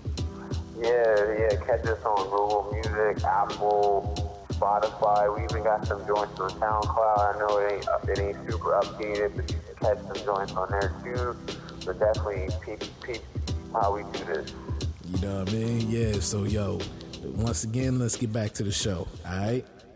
Yeah. Yep. Yep. Yo, yo, what it is, what it is, you know what I'm saying? We fooled y'all real quick. Had y'all thinking we was gonna not get back to you, you know what I'm saying, with the second part of the episode, but you know, basically made a couple things happen, was able to, you know, squeeze some things around, you know what I'm saying, pause and make it all, you know, fit in properly, pause, you know what I'm saying? Like a lot of pausing right here, but you know, it's all jokes, you know what I'm saying? It's all love. But anyway, we back with the second part of the episode, you know what I mean? So let's go ahead and get back into the topics, you know what I mean? So I know you had a couple things you wanted to talk about, B, so what we want to get into right now. Yeah, so um, you know, Kanye um he put up a, a tweet with some pictures of you know those whiteboards or idea boards hmm and it kind of showed, you know, the albums he's been talking about. You know, you think about the Kids See Ghost with Cudi, him and Cudi, and then you got his album, and then it said Nas album, and then you got Push's album. hmm Um, so from what from the board, it looks like um, the Kids See Ghost album that looks pretty much done. It, it looks like because it was numbered, you know, like let's say one through nine, one through ten. Hmm That one looks like it's done, so I think they they knocked that out. Um, Kanye, out of his member, he got seven songs from his tweet that he mentioned about um, his album. So we'll start there. I, or did we talk about that on the podcast already, or Um, we we kind of touched did, on right, or was that offline? No, we touched on like the albums and stuff like that, and the fact that he was gonna be, you know, doing it seven songs. I think we did talk about it offline. Oh, okay. So he got he got two two songs done from what I can tell, and it said one is called Ecstasy, and then the other one's called Wouldn't Leave. hmm So you can't obviously judge an album by some songs, but what do you think? What are you expecting from a song called Ecstasy? Well, um, ecstasy. I mean, when you talk about ecstasy, you know what I'm saying? We talking about drugs. That's what I'm thinking. Or, um, I mean, in this day and age, but Kanye, speaking of ecstasy, you know, probably would involve something on, uh, you know, involving Kim. Um, you know, maybe the point that he might be at in regards to his children. Um, you, um, I don't know, man. I don't, I don't, when it comes to Kanye, I know you, we we don't really know. It's kind of hard to like pinpoint what it is that he might be talking about because if we look up the definition, it's an overwhelming feeling of great happiness or joyful excitement or like an emotional or religious frenzy or like a trance like state, you know what I'm saying? Originally one involving an experience spell it E X um, See. C A C Y. Um, is that is that you, that's that's not how you spell it, right? Nah, it's E C S T A Yeah. So maybe like ecstasy, like maybe an ex girlfriend, or maybe it's a spin on that. Because it would be interesting to see if it's about ecstasy, because I know that's been around for forever. I remember Bone Thugs um, on their Resurrection album, they had a song called Ecstasy, but that was like almost 20 years ago. You know what I'm saying? Yeah, that was like a long ass time ago. So. Like uh, Um, J- Ja Rule and Missy had that yeah, record. like when ecstasy, when ecstasy was like first popping, not first popping, but in the hip hop scene, that was like literally twenty years ago. You know what I'm yeah, saying? you know what I'm saying? it was talked about, but it wasn't like over over talked about. It was like it was mixed in, but it wasn't on some yo let's pop X. But there was, you know, it was a little wave, but it wasn't like a tidal wave type shit. So Yeah, nah, Um, Molly, Molly has been the, you know, the main Oh yeah, thing. yeah. Because Molly now is like, you know, Tyga got a, you know, everybody got a song with Molly now. You know what I'm saying? Oh, that was on Tyga, one of Tyga's CDs. So, um, I don't know. Like, like we were saying before, you know, seven songs. You know, that don't leave a lot of leeway. So these got to be classic songs. So hopefully, you know, you know, he's so he's got two songs done from his from what his board is saying. Um, moving over to Na- rapper Nas, um, he's got one song on there done. So I don't, I don't know if these are just songs Kanye's doing, or if he still is indeed doing um, Nas's whole album but Mhm. it said one song was done, and then the main one I wanted to touch on because you know today is what May 16th, and Pusha CD is supposed to come out on the 25th, which is basically almost a week from now, um, or a little bit more than a week, I believe, give or take. Now, a couple of questions though with Pusha. Now, you know, obviously he's been around forever. He's a he's a huge name in hip hop, and is he at a point to where he can drop without? Because I haven't heard anything. I don't know if I'm I'm I'm late on singles. I haven't really seen a video yet. Is he a rapper that can just come out with something? Because normally he has videos. From what I can remember, he was always huge on on the videos. He even had, I think he had two for um, the Darkest Till Dawn CD, if I'm not mistaken, Mhm. He did. and I think he had three on the on his actual album, and then obviously with the mixtapes, he had, you know, that Vegas song and the Drake, the Drake song. Do you think he can? You, you think something? You think that's gonna get pushed back? Um, because because that one I think he has seven songs done, and out of like maybe ten that are gonna be out. You think he can he can just drop without anything, or how do you feel about that? Um, I mean,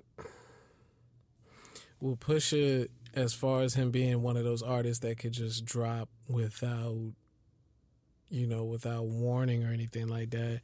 I don't know. You know what I'm saying? Like, uh, I think he, can, I think he has a fan base to do so. Um, but how people will receive it is different. You know what I'm saying? Like that's that's a different conversation.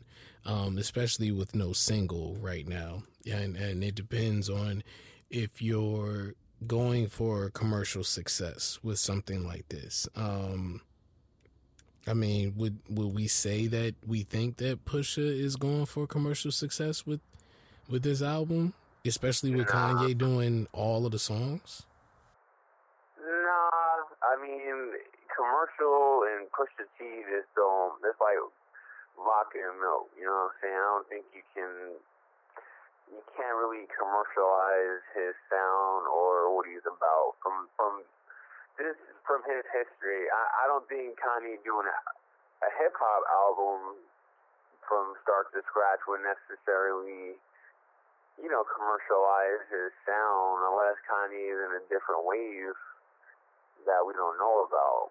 Hmm. I mean, it does. It kind of seems like it from the from just the way he's been locked in with all of this stuff. Because, like, granted, the whole Yeezy season situation, like all of that stuff is done. I think it's all finished. I I am actually shocked to see that that he doesn't have everything completely done for a lot of these these records. But what I can say is, um, see with Teyana, CyHi mentioned that he had been doing work for her for a while. You know what I'm saying? So I'm surprised to see her joint only have three. So I'm assuming that they might have done a lot of records and she might have had a lot of records and maybe this conversation was like okay everybody's going to do something seven out seven records you know what i'm saying? Like that kind of makes these dates a little more realistic. You know what i'm saying? If you're only dropping something that's seven songs like um but again you know it has to be a classic. And seeing that pusha is the only person aside from the kids album see ghost that is completed um i mean pusha has the first date you know what i'm saying? Um and correct me if i'm wrong so who is supposed to come next? Is supposed to be pusha then kanye himself or is it supposed to be kids well, ghost? yeah from, from what i remember if i remember correctly it was supposed to be pusha Kanye, and then a week later, Kids See Ghost, mm-hmm. and then, I think it was Nas, then Teyana, if, I remember correctly. You know what's interesting? What's interesting is the way that he has hit. He has at least with Nas, he's got one song. He's got three with Teyana that are in order. Um, kind of like how we were talking about Gang Starr earlier. He has XDC at number two and wouldn't leave at number three. So, uh, like, he has a slot open for number one on his record. So, um, I think that's kind of interesting that he has it like kind of mapped out that way. Um, I'm, I'm, I don't know, man. I'm just like, beyond the bullshit, beyond everything that, you know, was said and, you know, this, that, and the third, and him, the free thinking and all of this shit, I'm just happy to see him at a keyboard, at a laptop, head bobbing, you know what I'm saying, and just like cranking out some shit. I don't know what he's cranking out, and I really don't want to hear it, you know what I'm saying, because I don't want to judge it. I don't want to feel anyway. I just, I can't wait to hear some new music. And you know, especially if it's going to be in the world of hip hop, you know what I'm saying? Just like, just that chopping samples and looks like it just is just him. Like, I, th- I think that's going to be that raw you know, just production that we we've been missing. You know what I'm saying from from the game because everything is trap, trap, trap, trap. Like I love J Cole's album, but it had a lot of trap in it. You know what I'm saying? So,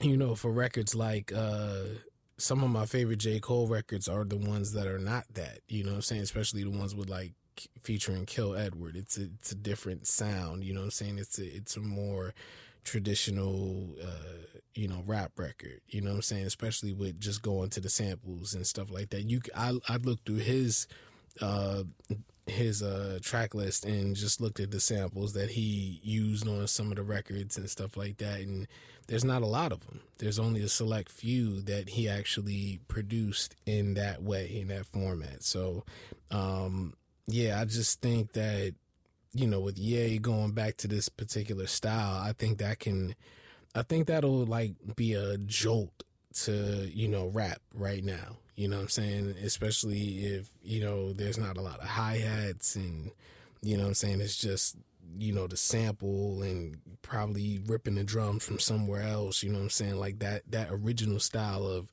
you know, what brought hip hop producers to the forefront. You know what I'm saying? So, I'm excited, you know, but it's it's uh with the Nas one, that's the one that has me curious the most. You know what I'm saying? I feel like Teyana's gonna be all right because she's such a talent and she's got you know, she's got a lot to say and, you know, she people know that they're gonna get a lot from her.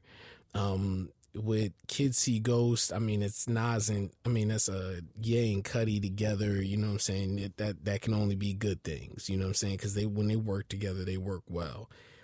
Pusha is gonna give us those rhymes. You know, we just hope that the beats are there. And when when it comes to him and Kanye working together, I don't see that being an issue. And it's already done. I'm. I think the two biggest ones that have the most pressure is Ye's album and and Nas's album. And those are the ones that have the least amount of uh titles. You know what I'm saying? So I think he's I, I hope he, that he's really focusing and taking his time with it. I can see by the hip by the placement of the records, like I got the second one done, I got the third one done. There's thought behind that, and the honestly, the holdup could be Nas.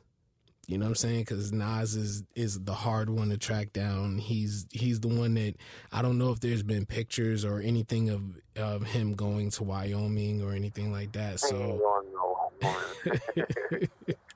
I mean, that would, wouldn't that be the, best for it though? For him and him and Ye to actually get in the studio oh, well, together. Yeah, to be honest, I hope I, I hope that gets with Nas in the same, like you said, in the same studio because one thing about Kanye is, you know, just his ideas can definitely track, you know, a certain, you know, like just like if you watch, um, if you remember, um, what is that? The the the Jay Z. Um, what was that? The the the movie he had in the theater.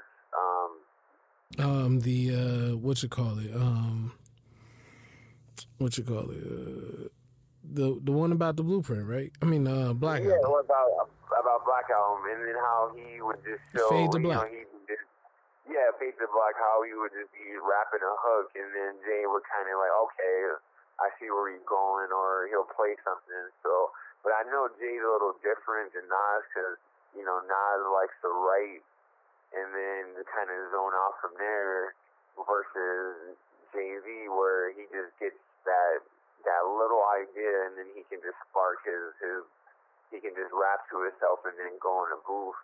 So I think Nas has a different um, you know, a different method of how he writes and maybe even how he zones out and maybe he, he doesn't want to be around certain things either. Mm. So maybe they are sending beats to him, and then maybe he's on the phone with them. You know, because that that's a to be honest, like with Nas, you know, being out there, there's too many projects being worked on. You know what I'm saying? So that that's a lot of pressure for Kanye to. You know, I think when him and Cudi got together, I think, like you said, with their with their chemistry, that probably got knocked out quick because like Cudi in a, on a wave, and then Kanye can just hop right on that. So I think that was probably the easiest thing he did. Um, and then we are, you know, like we talked about this podcast ago. Um, you know, Pusha and Kanye's been talking about, you know, do, working on this album for a while. So I think that's been in the works. I think probably the last thing is is to really find out or craft this Kanye CD because it's probably been done. He probably has four albums done for his new album, but he's probably still trying to scrap and, and find out where where he's gonna come in and and put you know kind of flesh out what this album's gonna be about because we obviously don't want it to sound like the Cudi album. Yeah. You know what I'm saying?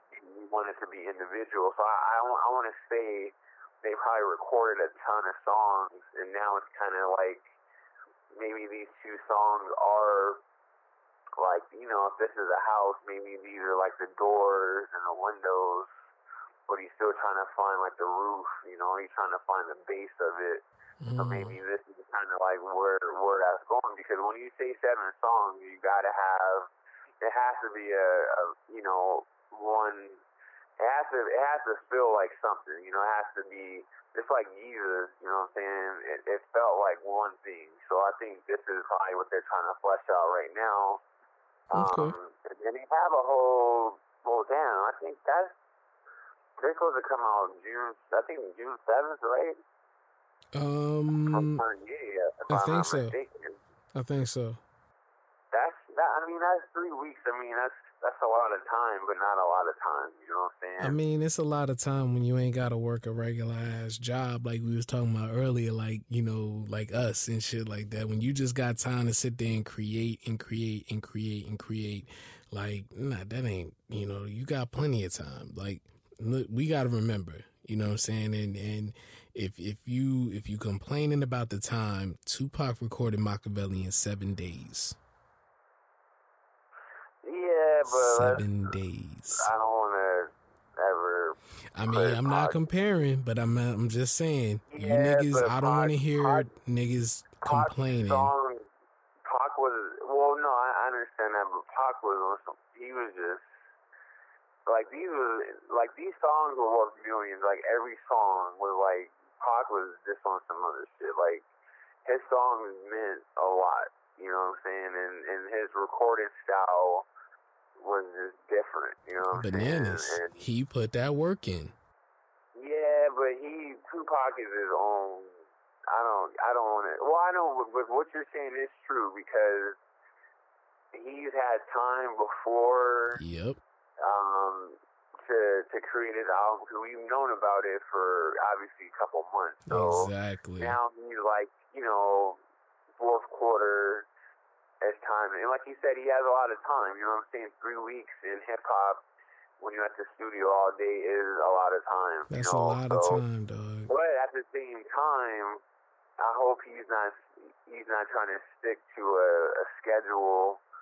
If it ain't ready, it's not ready. You know what I'm saying? I, I'd hate for for this album to not be ready when he's got all this other stuff he's working on because it kind of it kind of goes back to me thinking about PRhyme Two and the Book of Ryan.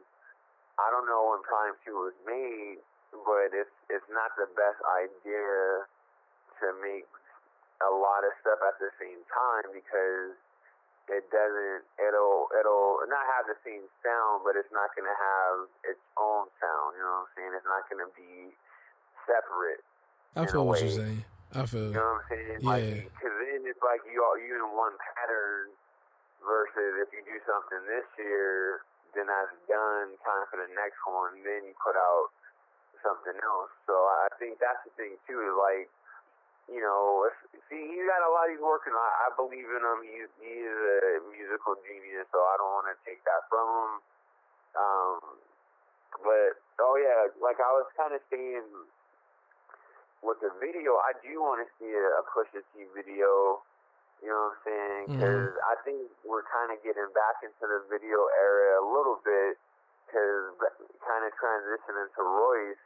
Um, like I don't know. Have you seen the Boblo Boat video? Yeah, yeah, I saw it. I liked it. That's one of my. You know, it's funny because I haven't seen a video. I don't want to say haven't in a, a negative way, but it's been a long time since I've I've seen a video, a hip hop video that I wanted to watch again.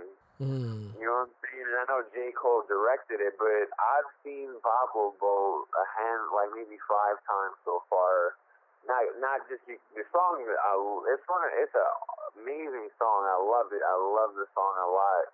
That's part of it. You know, I actually have to like the song but it felt it felt like a nostalgic video. It kind of I don't have you you seen that Smashing Pumpkins 1979? Oh, I love that shit. You remember at the end where they was like wrecking the gas station? Yeah. Oh no, the liquor store and they ran out. Yeah. That the when I saw the first part of the Boblo Boat um, boat video when the kids are in the store, that kind of that took. I don't know if that's where Jake. I, I haven't heard him talk about it. Damn, Um, you like, like you said, he was on that new Angie Martinez. Maybe they talked about it. hmm Um, but that reminded me of that video. You know what I'm saying? Like kids just wild. Cause I remember, you know, being a kid and a high school kid. We I I used to wild out. We used to do dumb ass shit. I ain't gonna lie. Yeah, just being But the whip with your of friends. that that reminded me of that. You know what I'm saying? And it, it reminded me of like an era. So it was a perfect video um, and a perfect song to match it. So I've watched that a lot. Um, I see. I've seen Chun Li a few times. I mean, what's dope about it is it's not the average video. You know what I'm saying? It's a little. It's you know it has her beat. You know, not beating up people like um. You know, like Chun Li did, because Chun Li was, you know, she was dope as fuck in Street Fighter. But I like that video a lot. That one was pretty dope. Um, I love that beat too. It kind of feels like not a Batman beat, but it kind of feels like it's a a, a a video game theme beat, like some of the horns on there. Um, but it, it, yeah, like the like the horns on there, kind of felt like a, the old Batman show. So I was like, I was feeling that theme on there. But it's good to see, you know, hip hop videos. Hopefully, Kanye. Well, that's what I really want, because I know Kanye has made some of the best videos you can ever imagine in hip hop. So I'm hoping that not only do we get an album, but hopefully we do get videos, because we know Jay had one for I think almost every song in 444, which uh, you know were almost like mini films versus actual, um, you know. Well, actually, they were. They were. Some of them weren't tied to the song, but they were. They were dope too. Um, Mm. but hopefully, you know, with these with these great artists, they do drop more videos. I know J Cole has a couple videos for his um, KOD album. Yeah, yeah. He um, we've seen um, I saw ATM, I saw Kevin's Heart, um, dope videos. I like ATM. Gave me that Busta Rhymes feel. You know, just a fun, different kind of video. Kevin's Heart was funny because it actually starred Kevin Hart, and it was like you know a whole flip on the whole thing that happened, and it's that and the third, and you know, um, it was it was dope. I, I liked the message with it. It was it was different. You know what I'm saying? Um, uh, what was the other one? Man, I mean, if we talking about videos, there ain't no way we can't talk about This Is America. So you knew that shit was coming, nigga. um, that's one of the hardest videos out. Um, you know, get getting a lot of people talking. You know what I'm saying? Like I think people you know, the art is coming back to the videos as opposed to the white screen, you know, or the green screen or just a bunch of girls, you know, two cars and this, that, and the third. I think I, I like when they're creative, you know what I'm saying? I like when they were actual music videos, you know what I'm saying? When you actually went somewhere and shot something. It's not like you had to have you know, make it like a movie like it was back in the day a lot of times, you know I'm saying? Sometimes the video don't need that. I enjoyed the Caterpillar video. As as simple and as plain as it was, it was ill, you know I'm saying? Just from a hip hop standpoint, you know I'm saying? With two MCs that do what they do, I, I thought that video was hard, you know what I'm saying? Like, Yeah, so I, I was I was feeling that's all you gotta really do. When you have Um, two MCs of that caliber, like you don't really need to do Yeah, much. you don't gotta do. You don't gotta spend a bunch of money. Like the song, that's the kind of that's like a song that speaks for itself. You know what I'm saying? I mean, speaking of um Pusha T, nostalgia. Nostalgia was a hard video. You know what I'm oh, saying? Yeah, That was, you know, just walking through the hood. You know, yeah, especially with Compton. Like that's it's eerie enough to be there during the day. Quick, quick little plug. Um, not not all parts, obviously, but you know what I'm saying. Shit goes down, but at night, you know, that's a whole nother, you know, thing. But it was dope to see push it out there. You know what I'm saying? And hell yeah. that, that that well, like a lot of the videos that Kendrick Kendrick definitely is one of great made a lot of great videos. Um, as, as well, you know what I'm saying? Most Um, definitely. This- this is a I mean, I would say this like my issue obviously was well, not obviously because we ain't talked about it on this podcast, but I didn't like the the shooting of the what is that the choir. hmm That was like that turned me off. You know what I'm saying? Because I think you could still get the same. I don't think that. I think you can have the same video and and everybody will be talking about it the same without that part. You know what I'm saying? I don't. I don't think that. I don't. I don't think that was needed to make a point because that's like pretty gruesome, and that's a little bit like I don't know. Like I I I I I, fuck with the video of what it was saying, but I I think that took it too far, and I'm surprised that you know there wasn't any out. I don't know. I don't check the internet if there was any No, outrage. I people. Some people had an issue. You know, I some would say there was like a, lot of positivity, but from what I from what I little bits I read, a lot of people was big up in the video, but I would I thought that was gonna spark some kind of outrage um, with just any community because you know what if that was a different race? You know what I'm saying? Than than our race, like you know what would would it go different? Would it would everybody be on like shitting on it?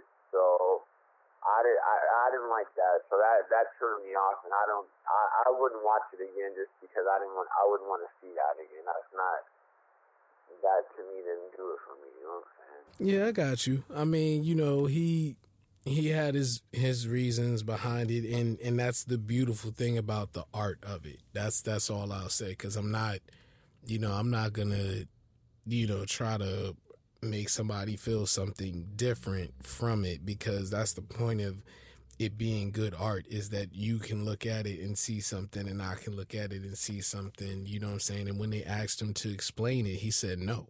You know what I mean? Like he that would defeat his purpose of putting the art out there. You know what I'm saying? For you to interpret it for however you're going to interpret it. You know what I'm saying? So he chose what he chose to do with it, like he does his show and everything else. And, um, yeah, but I, I, I just, you know, I applaud him for what he did. Um, you know what I'm saying? Like that part, that part in particular, from what I do know, is just, you know, a representation of the main thing is to see what happens after you know what i'm saying and and it's like and and that's it it's what happens after these things happen and you know what i'm saying and it's based in you know you know as soon as it happens the first thing you do is go back to the dancing you know what i'm saying the first thing you do is look at something to distract you and the biggest thing that a lot of people missed is the fact that how the guns are being handled you know what I'm saying? After these things happen, you know what I'm saying? They're, the guns are being handled with a lot of care, but the bodies are being dragged away. You know what I'm saying? Like it's nothing. And then right as soon as you it's over with, it's back to some dancing. You know what I'm saying? And that's a, that's a metaphor for for rap music right now.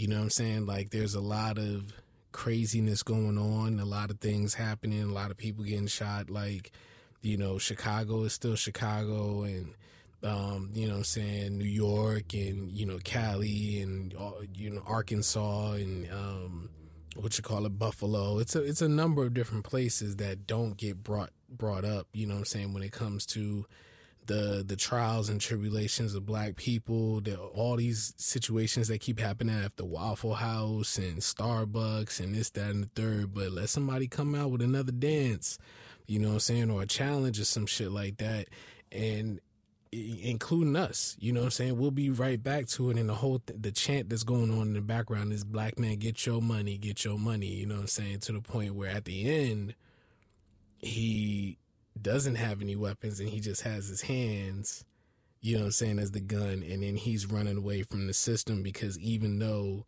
he may look successful, even though all of these other things might make you, you know, successful, popular, famous, this, that, and the third, the system is still the system.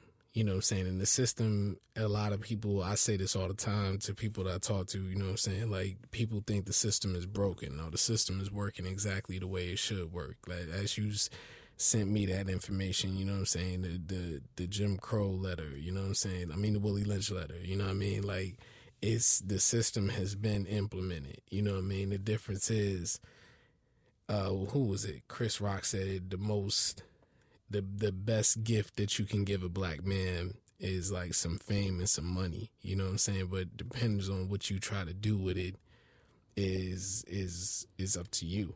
You know what I'm saying? You could either drop gems with it, you know what I'm saying? You could either try to school some people, you could try to build with it, you know what I mean? But, you know, don't try to don't try to save everybody. Don't try to re don't try to unite people cuz if you do, you know what I'm saying, you try to stop what the system has created, then they'll take your ass out. You know what I mean? So that's ultimately what he's running from. You know what I mean? At the end of the day, and you know, it's it's. I mean, we're starting to see a lot. We're starting to see things. We've we've seen movies like Get Out. You know what I'm saying? We've we've got people like Gambino. Unfortunately, we've had situations with Kanye, but then that introduces a lot of people to Van Lathan and his mindset. You know what I'm saying? You have people like Charlamagne who wrote his book, um, Black Privilege, you know I'm saying? Opportunity comes to those who create it. You got people like Questlove. You got a lot of these dudes. You got people like Solange, you know I'm saying? You got a lot of people, um, you know, all the writers. You got Issa Rae, you know, you've, um, what's, um, I think her name is Lena Dunham, you know I'm saying? It's, there's so many people out here that are continuously doing things to showcase the new black renaissance and not you know, show you how to get it without, you know, not necessarily giving you step by step a handout, but you know, there's there's more things that you can turn to as opposed to some rapping and some dancing. Shout out to Killer Mike off of that one, you know what I'm saying, off of the Reagan record. Um, but it's so many more intelligent things that you can, you know, consume and concern yourself with instead of just trying to figure out what the new dance is. You know what I'm saying? Like it's it's it's a lot, you know what I'm saying? So that so that that record and I'm glad it makes people think. I'm glad it brings up conversation as opposed to just you know making sure you can hold up a camera and record me doing the next challenge and see how many followers I can get or how many likes I can get and showing that I'm lit on the gram and shit like that. Like you know what I mean? I love I love intelligent shit like that. Whether whether it's, you know, certain things that do turn you on or not, you know what I'm saying, or turn you off to the situation. Like the main thing is the conversation. So um you know that type of stuff is to be to be celebrated um you know especially cuz we could be talking about a whole lot of bullshit, you know what I'm saying? But we rather stick to the real, you know what I'm saying? Keep the fake where it's at, you know what I mean? And not mention it. Any, anything that's, that's sort of bullshit, you know what I'm saying? we going to hit them with the beep on the, uh, on future podcast, you feel me? But, um, my, yeah. And then my second, my second thing to that was, and this was my issue with Drake's, um, Drake's first, what was it? Um, Which one? God's Plan? Yeah, this is this and this is my same issue with God's plan in this song and the videos is that the the because I don't know if this is that's this is my second and I, and I, I don't know if this is gonna be on the album or what this is for, but when the video like the the Childish Gambino, there's no there's real no there's no lyrics in the song. Like there's really nothing he's talking about I don't know if this plays on the radio, But when God's Plan plays on the radio, you don't see the charity in this, you know, hear the charity that's being done in the video. All you hear is God's Plan. God, you know, it's like it doesn't necessarily like hip hop is spoken word. You know what I'm saying? Like it's always been about the lyrics and and people remembering the lyrics and how powerful the words on these songs are because you know there's a lot of songs you remember um, if we just think about just any anything in hip hop like the song the stuff on the lyrics matter. And and with some of these videos with those two in mind if I'm playing the song in my car or at home I don't get the message that the video is saying because it's, it has nothing to do with the video, and that's all. That's been my issue with was God's plan because I know it got a lot of praise, but in the in the song he's not saying, you know what, we gonna change it up, we gonna donate, we gonna do, you know what I'm saying? It wasn't like, yo, let's let's do something different, let's let's let's hand out, let, you know, let's let's use our our resources to help people. Like Drake could easily rap about something like that, and then you see the video for it, and you're like, damn, like that's some real, that to me would have been more powerful. Um, you know, and back to Chance, like I said, I don't know if this is on the album or if this was just a statement video or what it is, or if this is even being played on on the radio. Because, like I said, there's no lyrics to it. So that that was my second thing on it is there's nothing he's saying for me to convey that because I'm not gonna watch that video anymore, and I don't. That's the thing too is like at the same time he is dancing, so it's gonna get you to watch the video for the if for anything like I'm sure people watch it more than once and I don't know if they're tuning in for what is what's going on or the actual dance. So it's almost like he's doing exactly what he's saying we're not supposed to, or he doesn't want. That's my take on it. Like his whole thing was all we doing is we doing all this crazy stuff and we just adding a dance to it. But his whole video is essentially that. Nah, nigga, you gotta knock that shit in the whip. I'm gonna keep it funky with you. That shit is hard. well, what? Is, yeah, but what is? But what is he saying though? Well, he's saying that you know, what I'm like saying if you know, if you listen to the song, like if you watch, if you just read the lyrics, there's nothing. If he's saying, you know what, we need to, we need to, you know, do this, do that. Like, it, like if we're gonna say the video is powerful, Mhm. Where, where's the the powerful lyrics to to back it? Well, in well, that's the thing. Like, You, you Are you looking- Thriller, you know what I'm saying? It's like it's like you got the thriller video, but you don't got the music behind it. yeah, but I mean, it's kind of he's. I don't know. Do you look? Have you listened to Childish Gambino's music before? I don't want to. I can't say I've I've been up on his music like that. I'm just saying, if you gotta, if you gotta, if you're trying to do a powerful video, I me this is me personally just thinking about hip hop history. You normally have this song to back like "Fight the Power." I mean, like think about "Fight the Power." You know yeah, but you can't compare Chuck D. Well, nah, I mean, but if we, if everyone's talking about this video, that it is supposed to be a big message, but the music behind it, it doesn't doesn't match. Well, yeah, I, I get what you're saying because that that depends on if That's the, this is gonna the be. part of it. You know what I'm saying? That's like it's kind of like you know you you got the ingredients, but you don't got the oven to cook it. You know what I'm saying? Like you you just you you can't pull a pie out the oven if you don't put you know if you don't cook if you don't make the pie first. You know what I'm saying? It's like it's like we got a certain product, but we don't got nothing. You know, I can't you can't tangibly hear.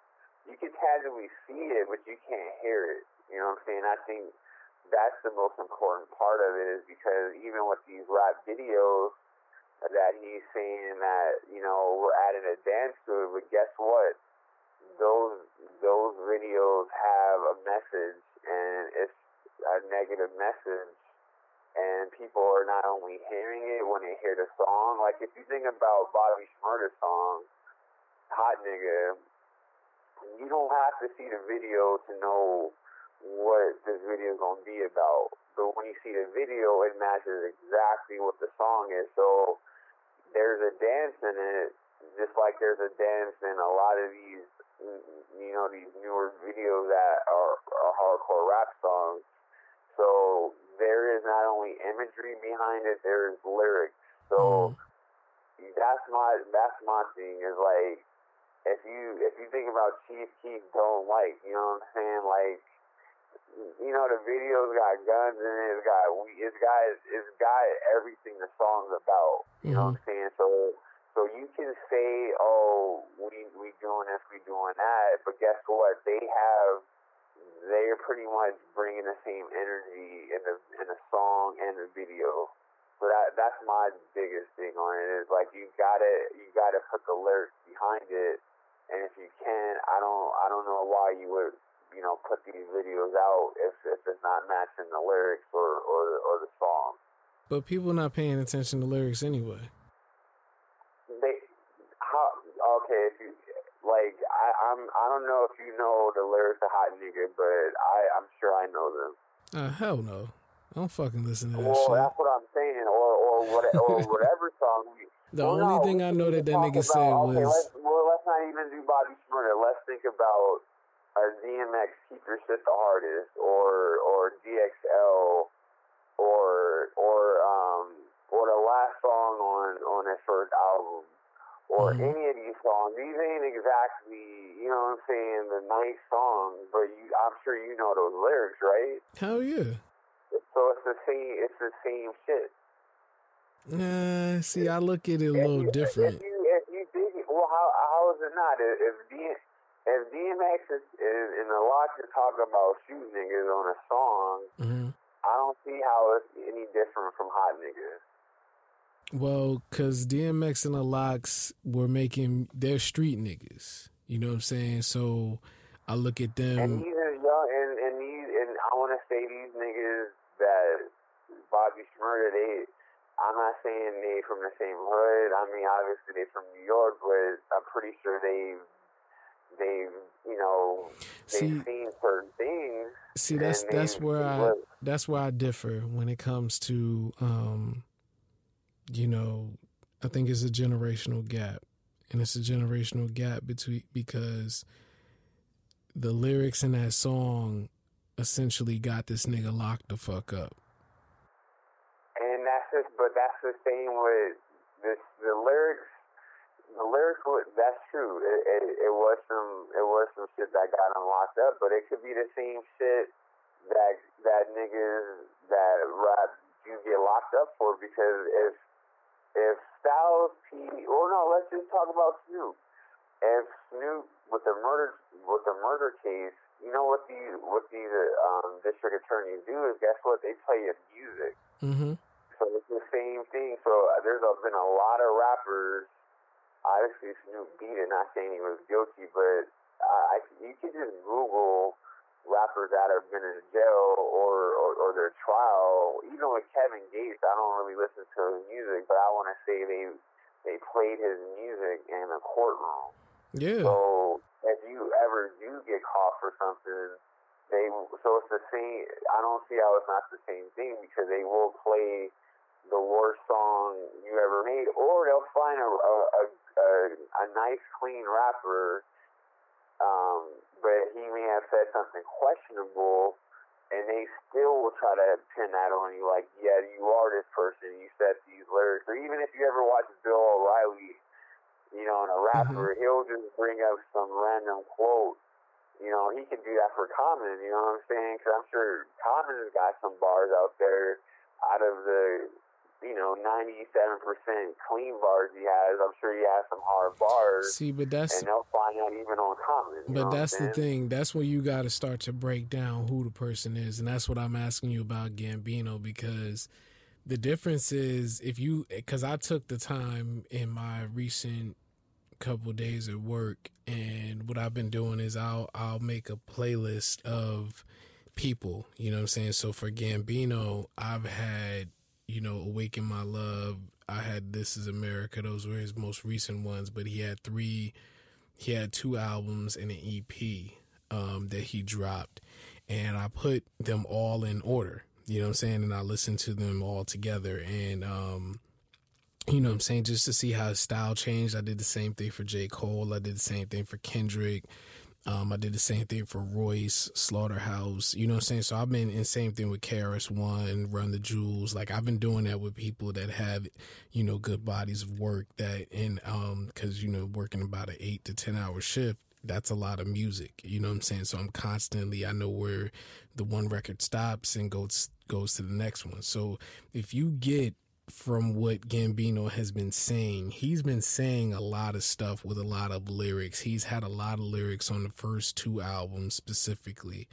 And his rhyming style and like and even one of his legendary freestyles that he did that one time at Hot 97 um he's spoken on a lot of these things in a very different manner with the lyrics you know what I'm saying but the difference is is the same thing that he can't get through is that he's not black enough for some people and for some other people he's not uh not white enough not on the other side. He's kind of like in the middle. And a lot of people go through that you know what i'm saying when it comes to you know their message and everything else. Like the main thing that i had an issue and not to bring him up again but ebro his comment on it or the biggest thing, the biggest video that I've seen on it was can you be pro black and date outside your race? You know what I'm saying? And which that completely has nothing to do with the other. You know what I'm saying? Like you you fighting you you are who the fuck you are. You know what I'm saying? You you can say who you decide to date when you decide to love somebody or be with somebody further on in your life excuses nothing of any sort of discrimination that you've ever felt, anything that your parents might have seen, anything like that. Who you choose to love is who you choose to love. So that's a stupid ass conversation that should not needed to be had. You know what I'm saying? Like people so for him, he has been, you know, saying a lot of these things in certain ways that some people aren't just going to get it. No different than J. Cole. J. Cole has been criticized that music is boring, does the same old thing, da da da da. With the KOD, he kind of changed up the style a little bit and went t- more towards, you know, the the shit, the the sound that's out right now. You know what I'm saying? Like a lot of people can do that. Jay Z has done it, you know I'm saying, in, in very different ways. So this music matches the times of what is on the radio right now. It fits right in. Um, J. Cole's records are not going to be continuously played like like the way especially the ones that hit the hardest they're not going to be continuously played on the radio just because that's not the sound that's not what the programmer wants that's not what is keeping people up to date. The difference with like Fight the Power and all of that stuff, that was back at those times when that type of rap was relevant. You know what I'm saying? Like so right now you don't have you don't have the revolutionaries. You don't have Talib, you know what I'm saying, as as on the radio as much. Not to say he's not dropping albums, he's dropping stuff, but his records aren't on the radio like that. There's most Mos Def is not you know, Yasin Bey, he hasn't been dropping albums. It's, it's, it's a different age and time. And for him, for, for somebody like Bobby Shmurda, there's, and you mentioned him and a couple other people that have put these lyrics in there and have gotten, you know, in trouble behind it. There's some other kid that Meek in his interview, he was talking about his son wanted to be, said he wanted to be just like this dude. And I remember we're gonna let the beep go by, but somebody's name that we will not mention, he was promoting this guy on his page a lot. You know saying? Promoting whatever you want to call it, talking about him, giving him life. Some young kid who said some shit about him beating like a murder and him being on the run. And that this nigga's facing double murder right now. I I don't think he's a minor. He might be like 18 or some shit like that, but you know, people think that your words are not powerful. You know what I'm saying? They think that what you say won't bring consequences and things like that. And I heard this on KRS One's album. Um, the things that you say that you want and the things that you say that you have, eventually that shit will come to pass. You know what I'm saying? Especially if you're saying it recording it, putting that energy into a tape, a CD, into vinyl, and people are streaming it and playing it over and over and over and over and over again, it travels. You know I'm saying? It travels, and the things that you say are extremely important. Um, when I looked at the lyrics on um, Gambino's record, um, a lot of it represents, like I said, what's going on now as far as, uh, you know, saying that he's um you know like it's a choir that's singing the first part but you know saying we just want to party party just for you. We just want the money money just for you. You know i'm saying? I know you want to party party just for me.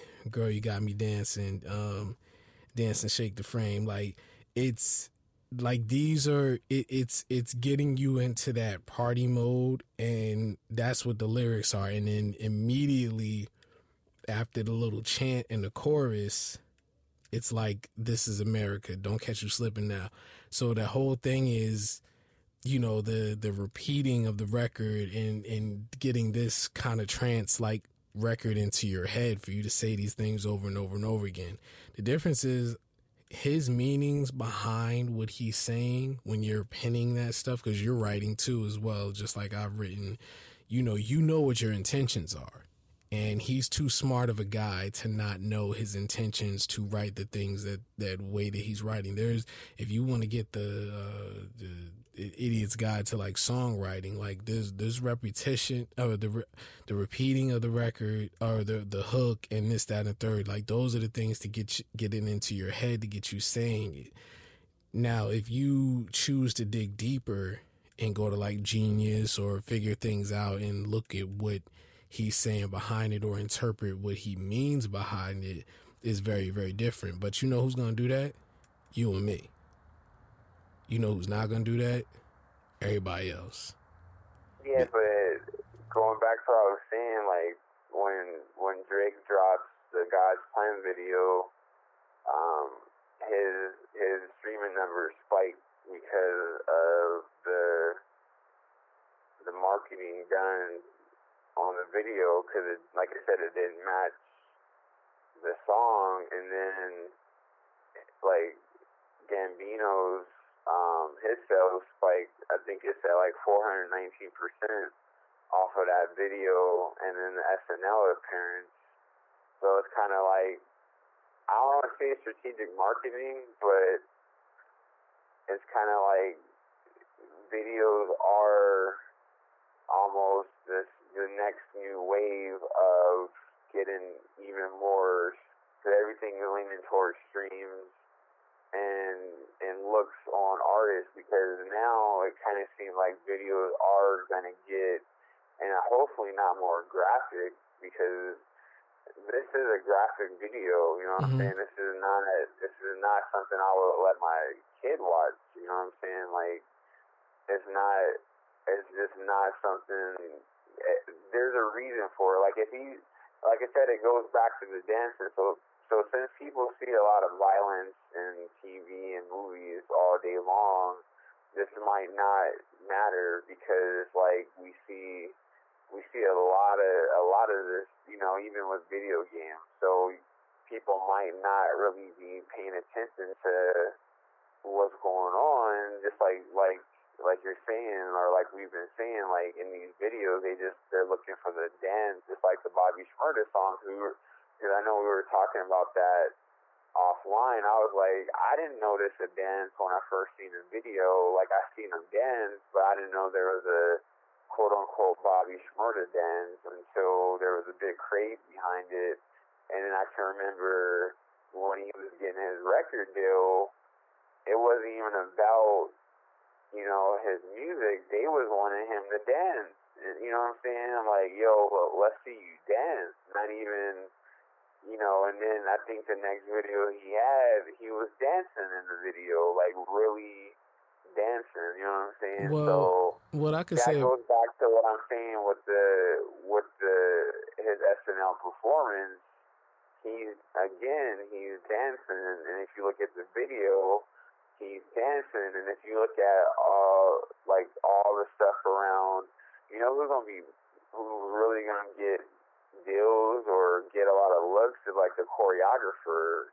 You know what I'm saying? That Mm. choreographer, the you know the, actual dance. Like people, to a for, not for nothing, not for nothing, people are gonna be looking at the dancing and they want to dance because he's dancing the entire video. So To a degree. because he I, basically he basically is dancing and he's gonna get like I said, he's getting sales from the dancing. Obviously there's more behind it, but there are people who don't really care about what they're seeing. They are seeing the dancing. but that's You know America. saying? But I, well, that's what I'm saying. But at the same token, all the stuff that goes on in that video isn't like I know we talk about this too. America is not a third world country. I mean, there's a lot of violence, there's a lot of bad stuff, but it's not all bad. You know what I'm saying? Every single day, obviously, stuff goes on, but this is not you know, the reality of just obviously things happen, you know, everywhere. But if we're saying everything's about dancing and killing people, I don't think that is America.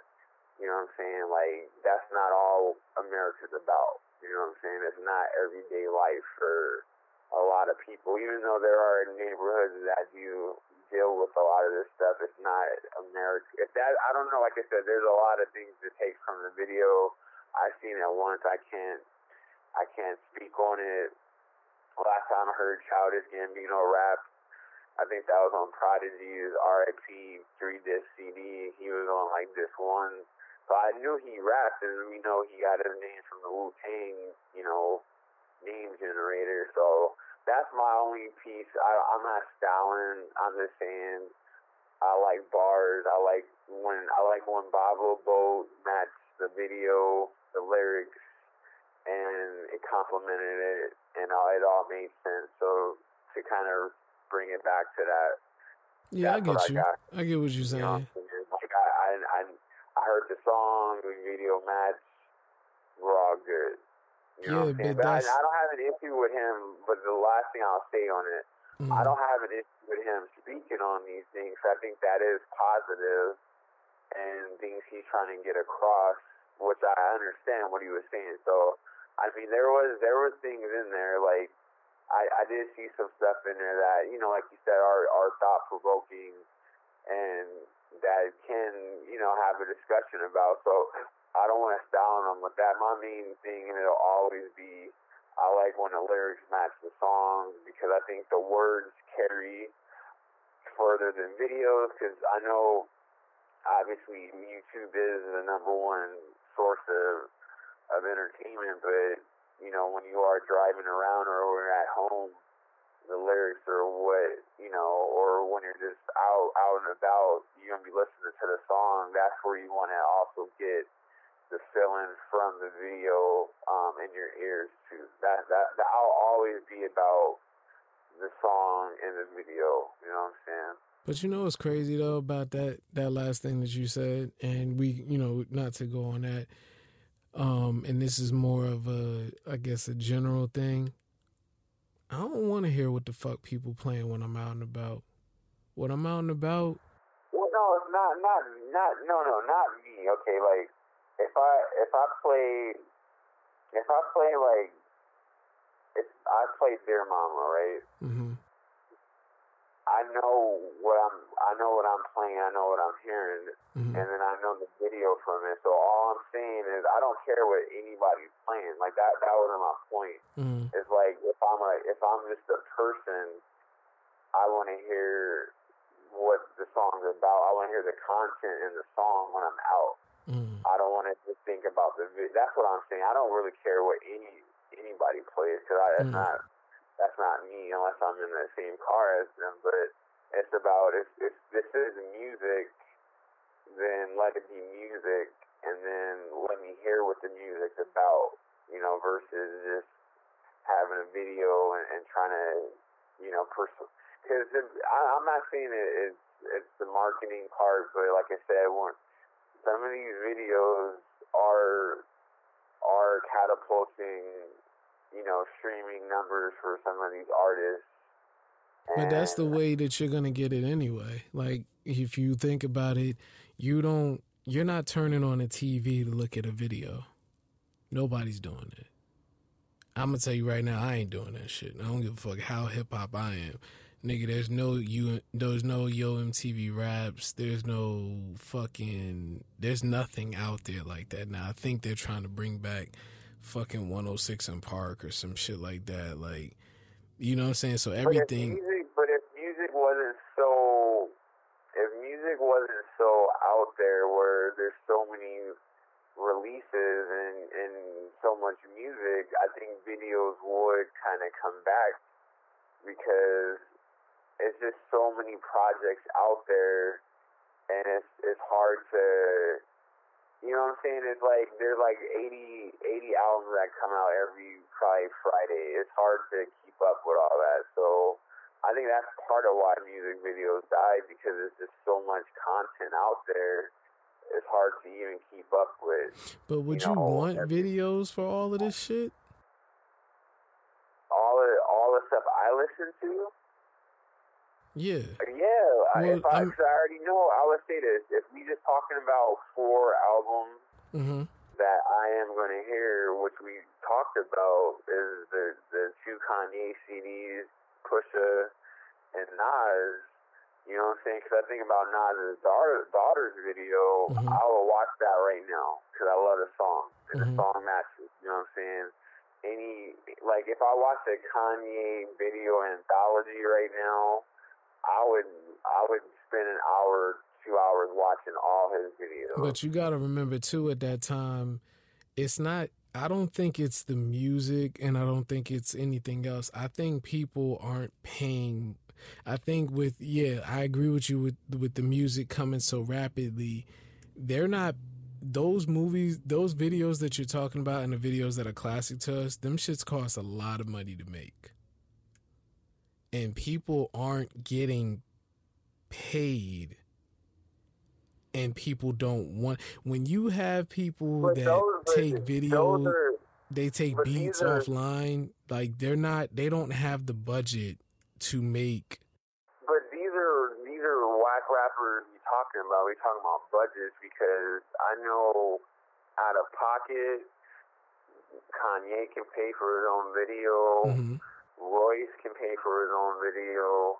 You know what I'm saying? Like all the, all our favorite rappers are at a point to where they can reach in their pocket if they feel their the content of their song Mhm. is good enough to make a video. So if we're talking about budgets, I don't care what Yachty's budget is to make a video. Like if we really talking about the artists we listen to, no no no no not Um, them not not the bullshit like niggas so that's what I'm saying. So if we're talking about the the four albums that are coming out, you know, next that we talked about the earlier the podcast, these are all artists that can film their own. They don't need to call a label for a budget. They can reach in their pocket, and we and we're not even talking about million dollar videos because, like you just said, with um, Caterpillar with Royce, that was that is that didn't cost a lot. If we think about Boblo Boat, yeah but Royce is independent well, no, he's been independent. yeah know, that's what I'm saying time. so like with Nas that's not gonna fly because Nas is still signed to a label Push is still ti- signed to a Wait, label so Kanye was Kanye was signed to Rockefeller, and he he reached in his own pocket, and and I would I would say this. Are you saying you would you take a Nas album without a video at this point? Yeah. Would you want to see a Nas video? I can't tell you the last Nas video that was like amazing. I like I like Daughters. I did like that one. I like Nas the Don. Um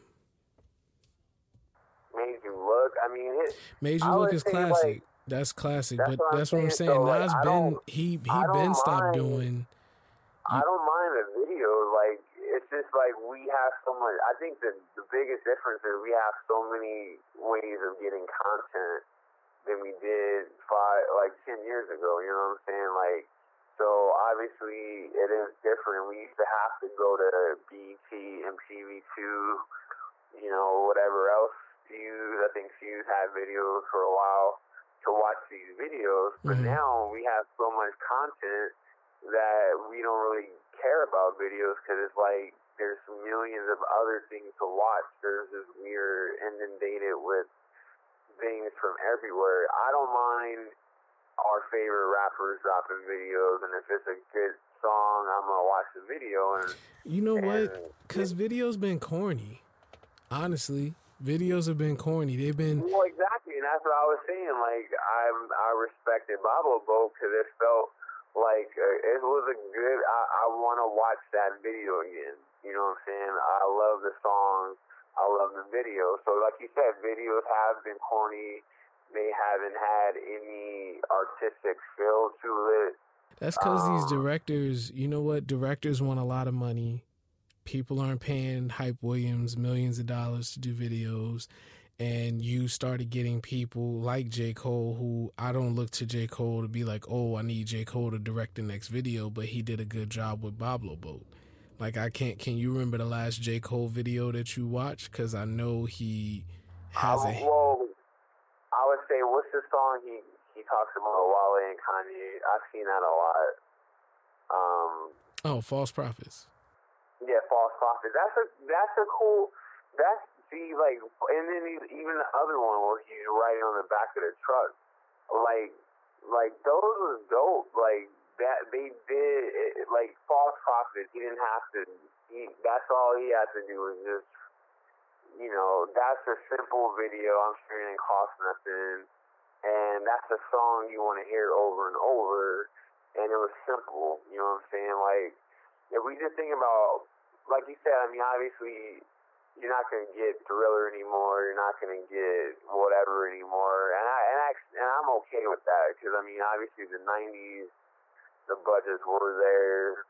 Um, even in the early 2000s, the budgets were there. I'm not, ex- you know, I don't think you have to necessarily do that anymore, but you can still have a video if the song's worthy. And Yeah, I think like, I think the music has to match, and if the music isn't classic, which is you know, a lot of these people are just throwing shit out to continue to stream and all of this other shit. When you're playing the streaming game and you're not taking like two years off, like Kendrick makes some dope ass videos.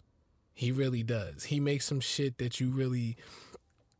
Sometimes it tells a story you got to look at it a couple times. You know, there's a lot of different cuts, there's different shots.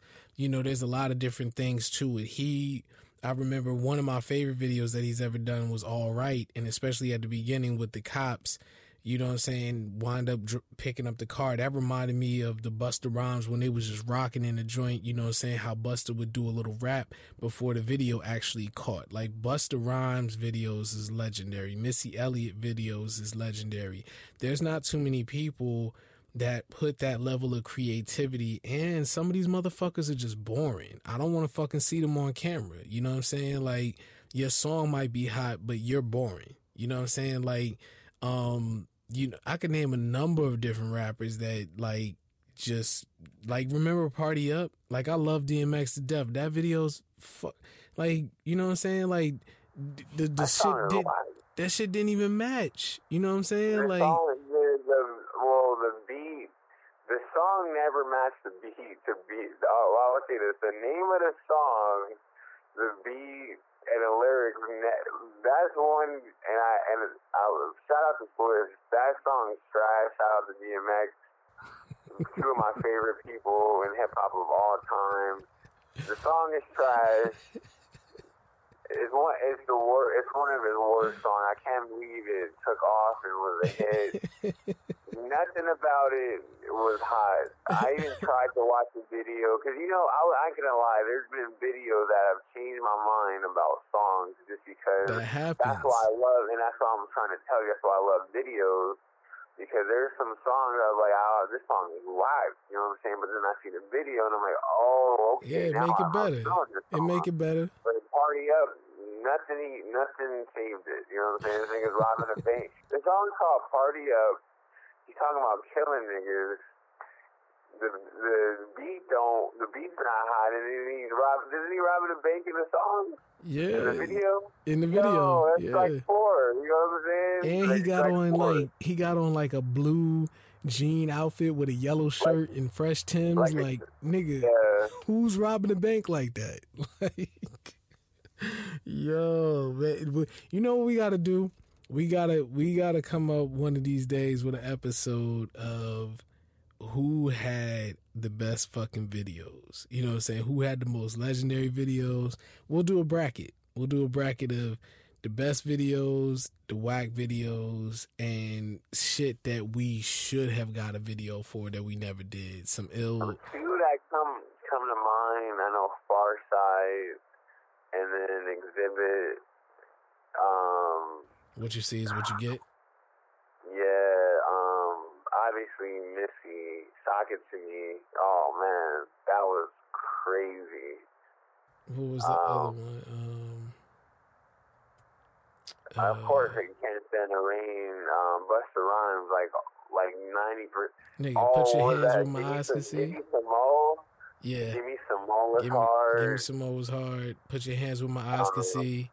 Um, Yeah, I mean, man, you probably just just look Google Hype Williams and Yeah. he's on top of all that. You know what Um, I'm saying? Bust- Even Little X, Little X was doing. Lil X just did somebody video that was hard, yo. Well, he actually he he directed Superfly. If we don't change subjects, Oh, you talking about the movie? Wakanda to Superfly, but it looks. I just I would say if it had a different name, I wouldn't I wouldn't be mad at it. But it looks dope. You know what I'm saying? It looks like a futuristic kind of.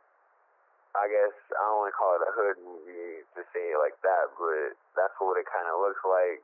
I'm I'm interested in it just because of the the actors in it and Little X. You know what I'm saying? He one. I, I didn't even know he was from Toronto until I watched um, this documentary on Netflix with Vince Carter showing like what he did for Toronto. I didn't know X was from Toronto. Oh, I ain't, I ain't know he was either. Little X the director, not not DMX.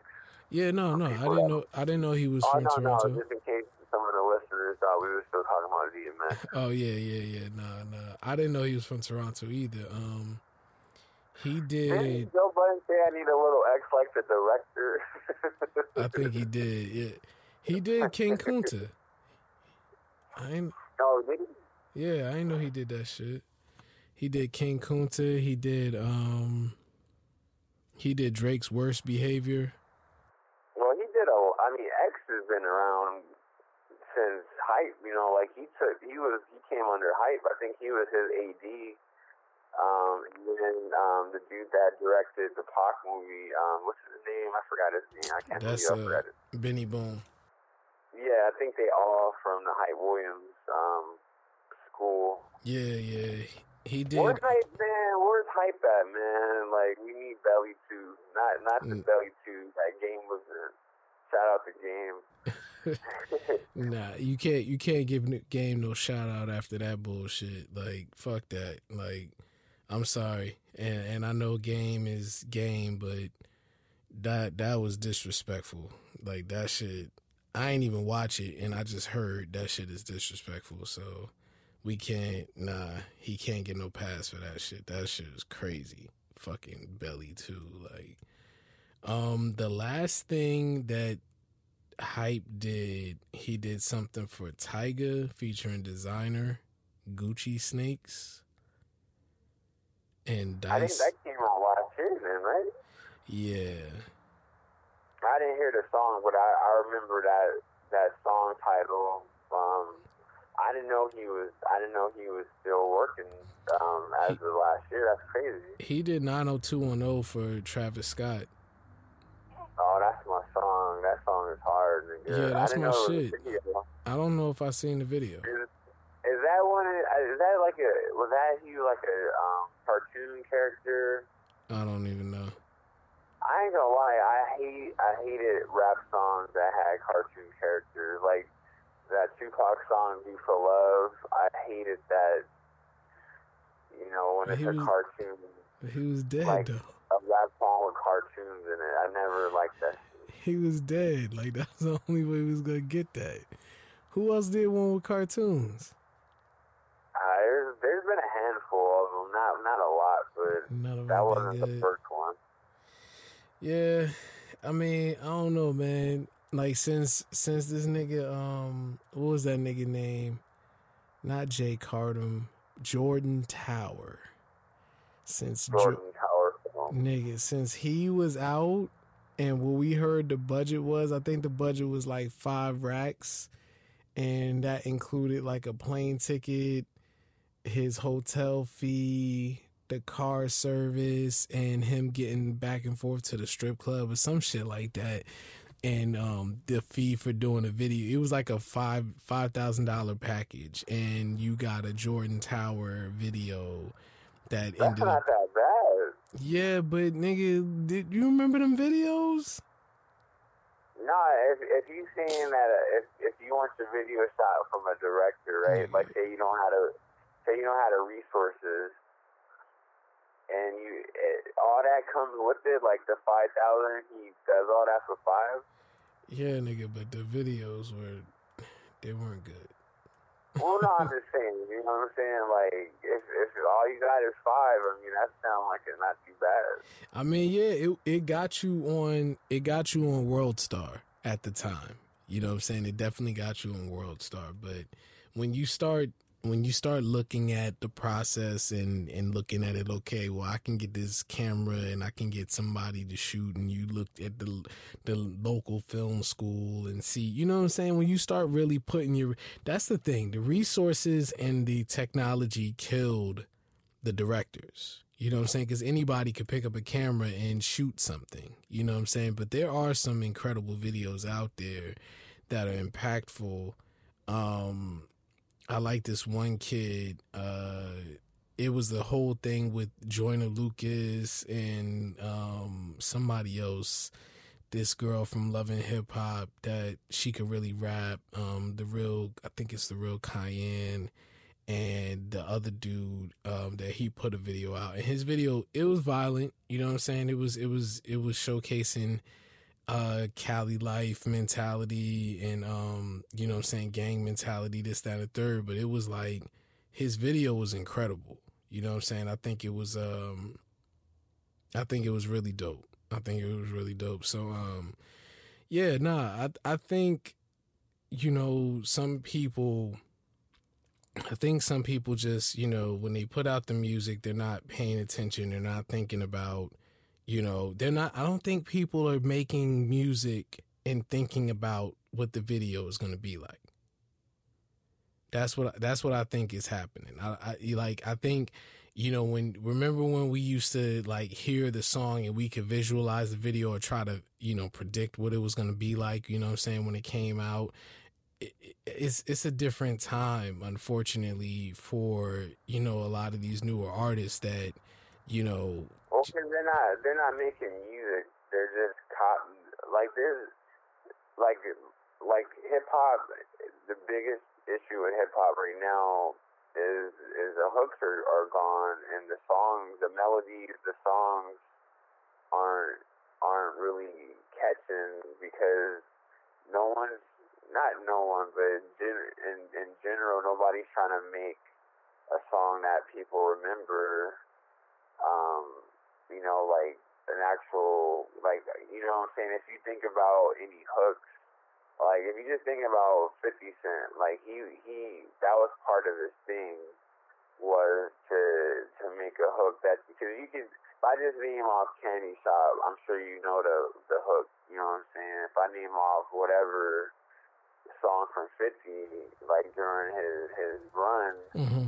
You you just know the hook. You know, even G'd up, I stay G'd up. You know, like you just know like anything from from that era like that was the main thing is like you was making songs that people would want to remember and that they can rhyme the whole song at your concert. Obviously now with these young kids, you can rhyme the whole song because they ain't saying shit. It's like you know, like ad it's ad lib, so that's different. Like obviously anybody can remember ad lib, but versus actual remembering a song that that people are gonna know. Just like with Eminem, like like that's that's one of the things with Eminem is like his his hooks, his songs, his melodies aren't memorable like they used to because I'm pretty sure if I name some Eminem songs, you'll know the hook, you'll know exactly how that goes. Because that was mm-hmm. that's that's been always the main thing with hip hop is like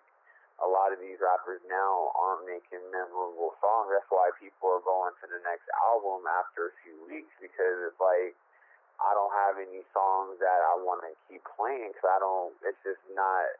It's just songs. It's not memorable music. So got you. Hope, hopefully, um, you know, like I said, with our favorite artists, obviously they're they're doing a great job at bringing that back um, and I, like I said, I'm excited. Like, hopefully, this is a, a music video era because everybody is on YouTube now. So I think that is part of the part of the streaming package and them getting more. Like I said, I think strategic marketing will bring in more videos, mm-hmm. And I think that will be part of these new rap budgets. Is, mm. is getting more videos and content. So I'm not mad at it. You know what I'm saying? If if it's done right and it's something that it's a I honestly the song first. I don't care about the video. If the song sucks or if it's not memorable, I don't really care if you make thriller. You know what I'm saying? I'm not gonna watch it because the yeah. song sucks. Yeah, I get that. I get that. I can feel that. Well, um, you know what I'm saying? That yeah, we we've been going for a little bit now. You know what I mean? So um, to end it on a video thing, I I my recommendation is a dude, young brother out of uh I don't know where he's exactly from, but definitely Southern California. Um, I was put on to this dude by my man Bad Luck. Um, you know, what I'm saying off Instagram. Um, this guy's name is Katori Walker, and that's K A T O R I Walker. He's got a record called Ignorance. Um, you know, just for people with weak stomachs and, you know, not not styling on anybody that got a weak stomach or whatever, but it's uh it is a little violent, but um it is LA gang culture. Um it's it's it's that life, but the story and the record very very powerful. Um you know, I, I want to see some more from this dude. I want to hear some more from this dude. Um, and yeah, it was it was a good video that I, I came across that I peeped. You know what I'm saying? So um, I would definitely recommend that. I'll have the information up for that. Um, but yeah, until the, until the next time, you know what I'm saying? Because we'll go ahead and sign off here.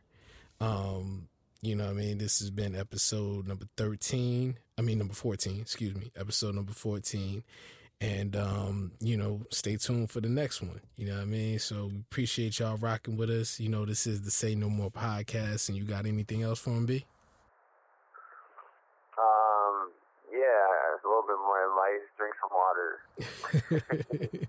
Make sure. Yeah, if, if you can get that alkaline, you know what I mean, keep that alkaline running. You know what I'm saying? It's it's definitely you good. Get get you a pint of water when you first wake up. Word. Take take some water to work.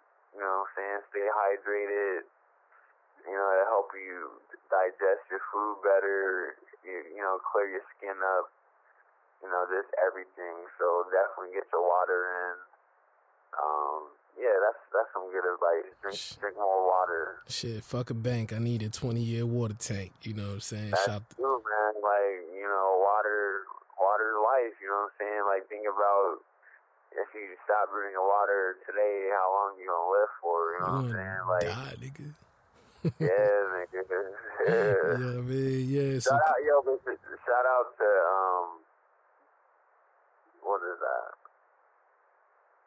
Who, Oh, most, never mind. Mos Def. Yeah, New- yeah, Mos Def. Yeah, Most Mos Def, deaf. New World Water, Def. Black on Both Sides. That's an album for y'all too. So that's gonna be the recommendations. The movie was Poetic Justice. The album is gonna be Mos Def, Black on Both Sides, and the music video is gonna be Katori Walker, Ignorance. So go check that out. Put some of that stuff in your brain. You know, if you haven't listened to uh, Royce the Five Nines, Book of Ryan, definitely do that. Uh, we mentioned a whole lot of great music on this episode uh you know the Gang Starr moment of truth you know i'm saying there's other episodes for that you know just keep man look and as always if you like what you hear definitely tell somebody else and let them know what's going on you know what i'm saying this is going to be the realest the biggest hip-hop podcast out there period and we're going to do more bigger and better things but we need more support so more people tell another person subscribe like it whatever you got to do comment tell us what you want to hear about with all platforms, you know what I'm saying? And we'll, you know, check all the information where to hit us from and check us out on a commercial break. You feel me? Y'all take it easy. Yeah, got a couple recommendations. Word. You know, check out Shinehead. Yo, he's he's dope as fuck. And then, um, you know, I've been bumping a lot of the Infamous Mobb Deep after watching the um, Wax Only series, one of my favorite series. That just brought, you know, just made me appreciate the album even more. Shout out to So, Van Rican. Rest in peace to Prodigy, you know what I'm saying? Hip hop legend. You know what I'm saying? Rap, rapper Prodigy. I always say rapper in front of the Queens ra- artist. You know what I'm saying? Rapper Havoc, rapper Prodigy. Word. Shout out to them. You know what I'm saying? Check out Shinehead if you ain't, if you ain't heard of him. He was ahead of his time with that, you know, that Jamaican rap.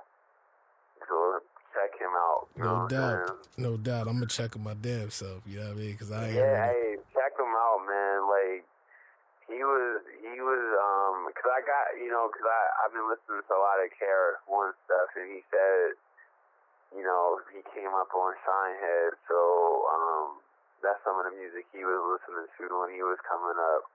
So definitely check him out. You know what I'm saying? He got some real powerful music. And he has he had a little bit of flow, you know what I'm saying, and a lot of it's from the '80s, so he, he had a little bit of a little bit of flow going on. So definitely check him out. Is that that Unity 1998?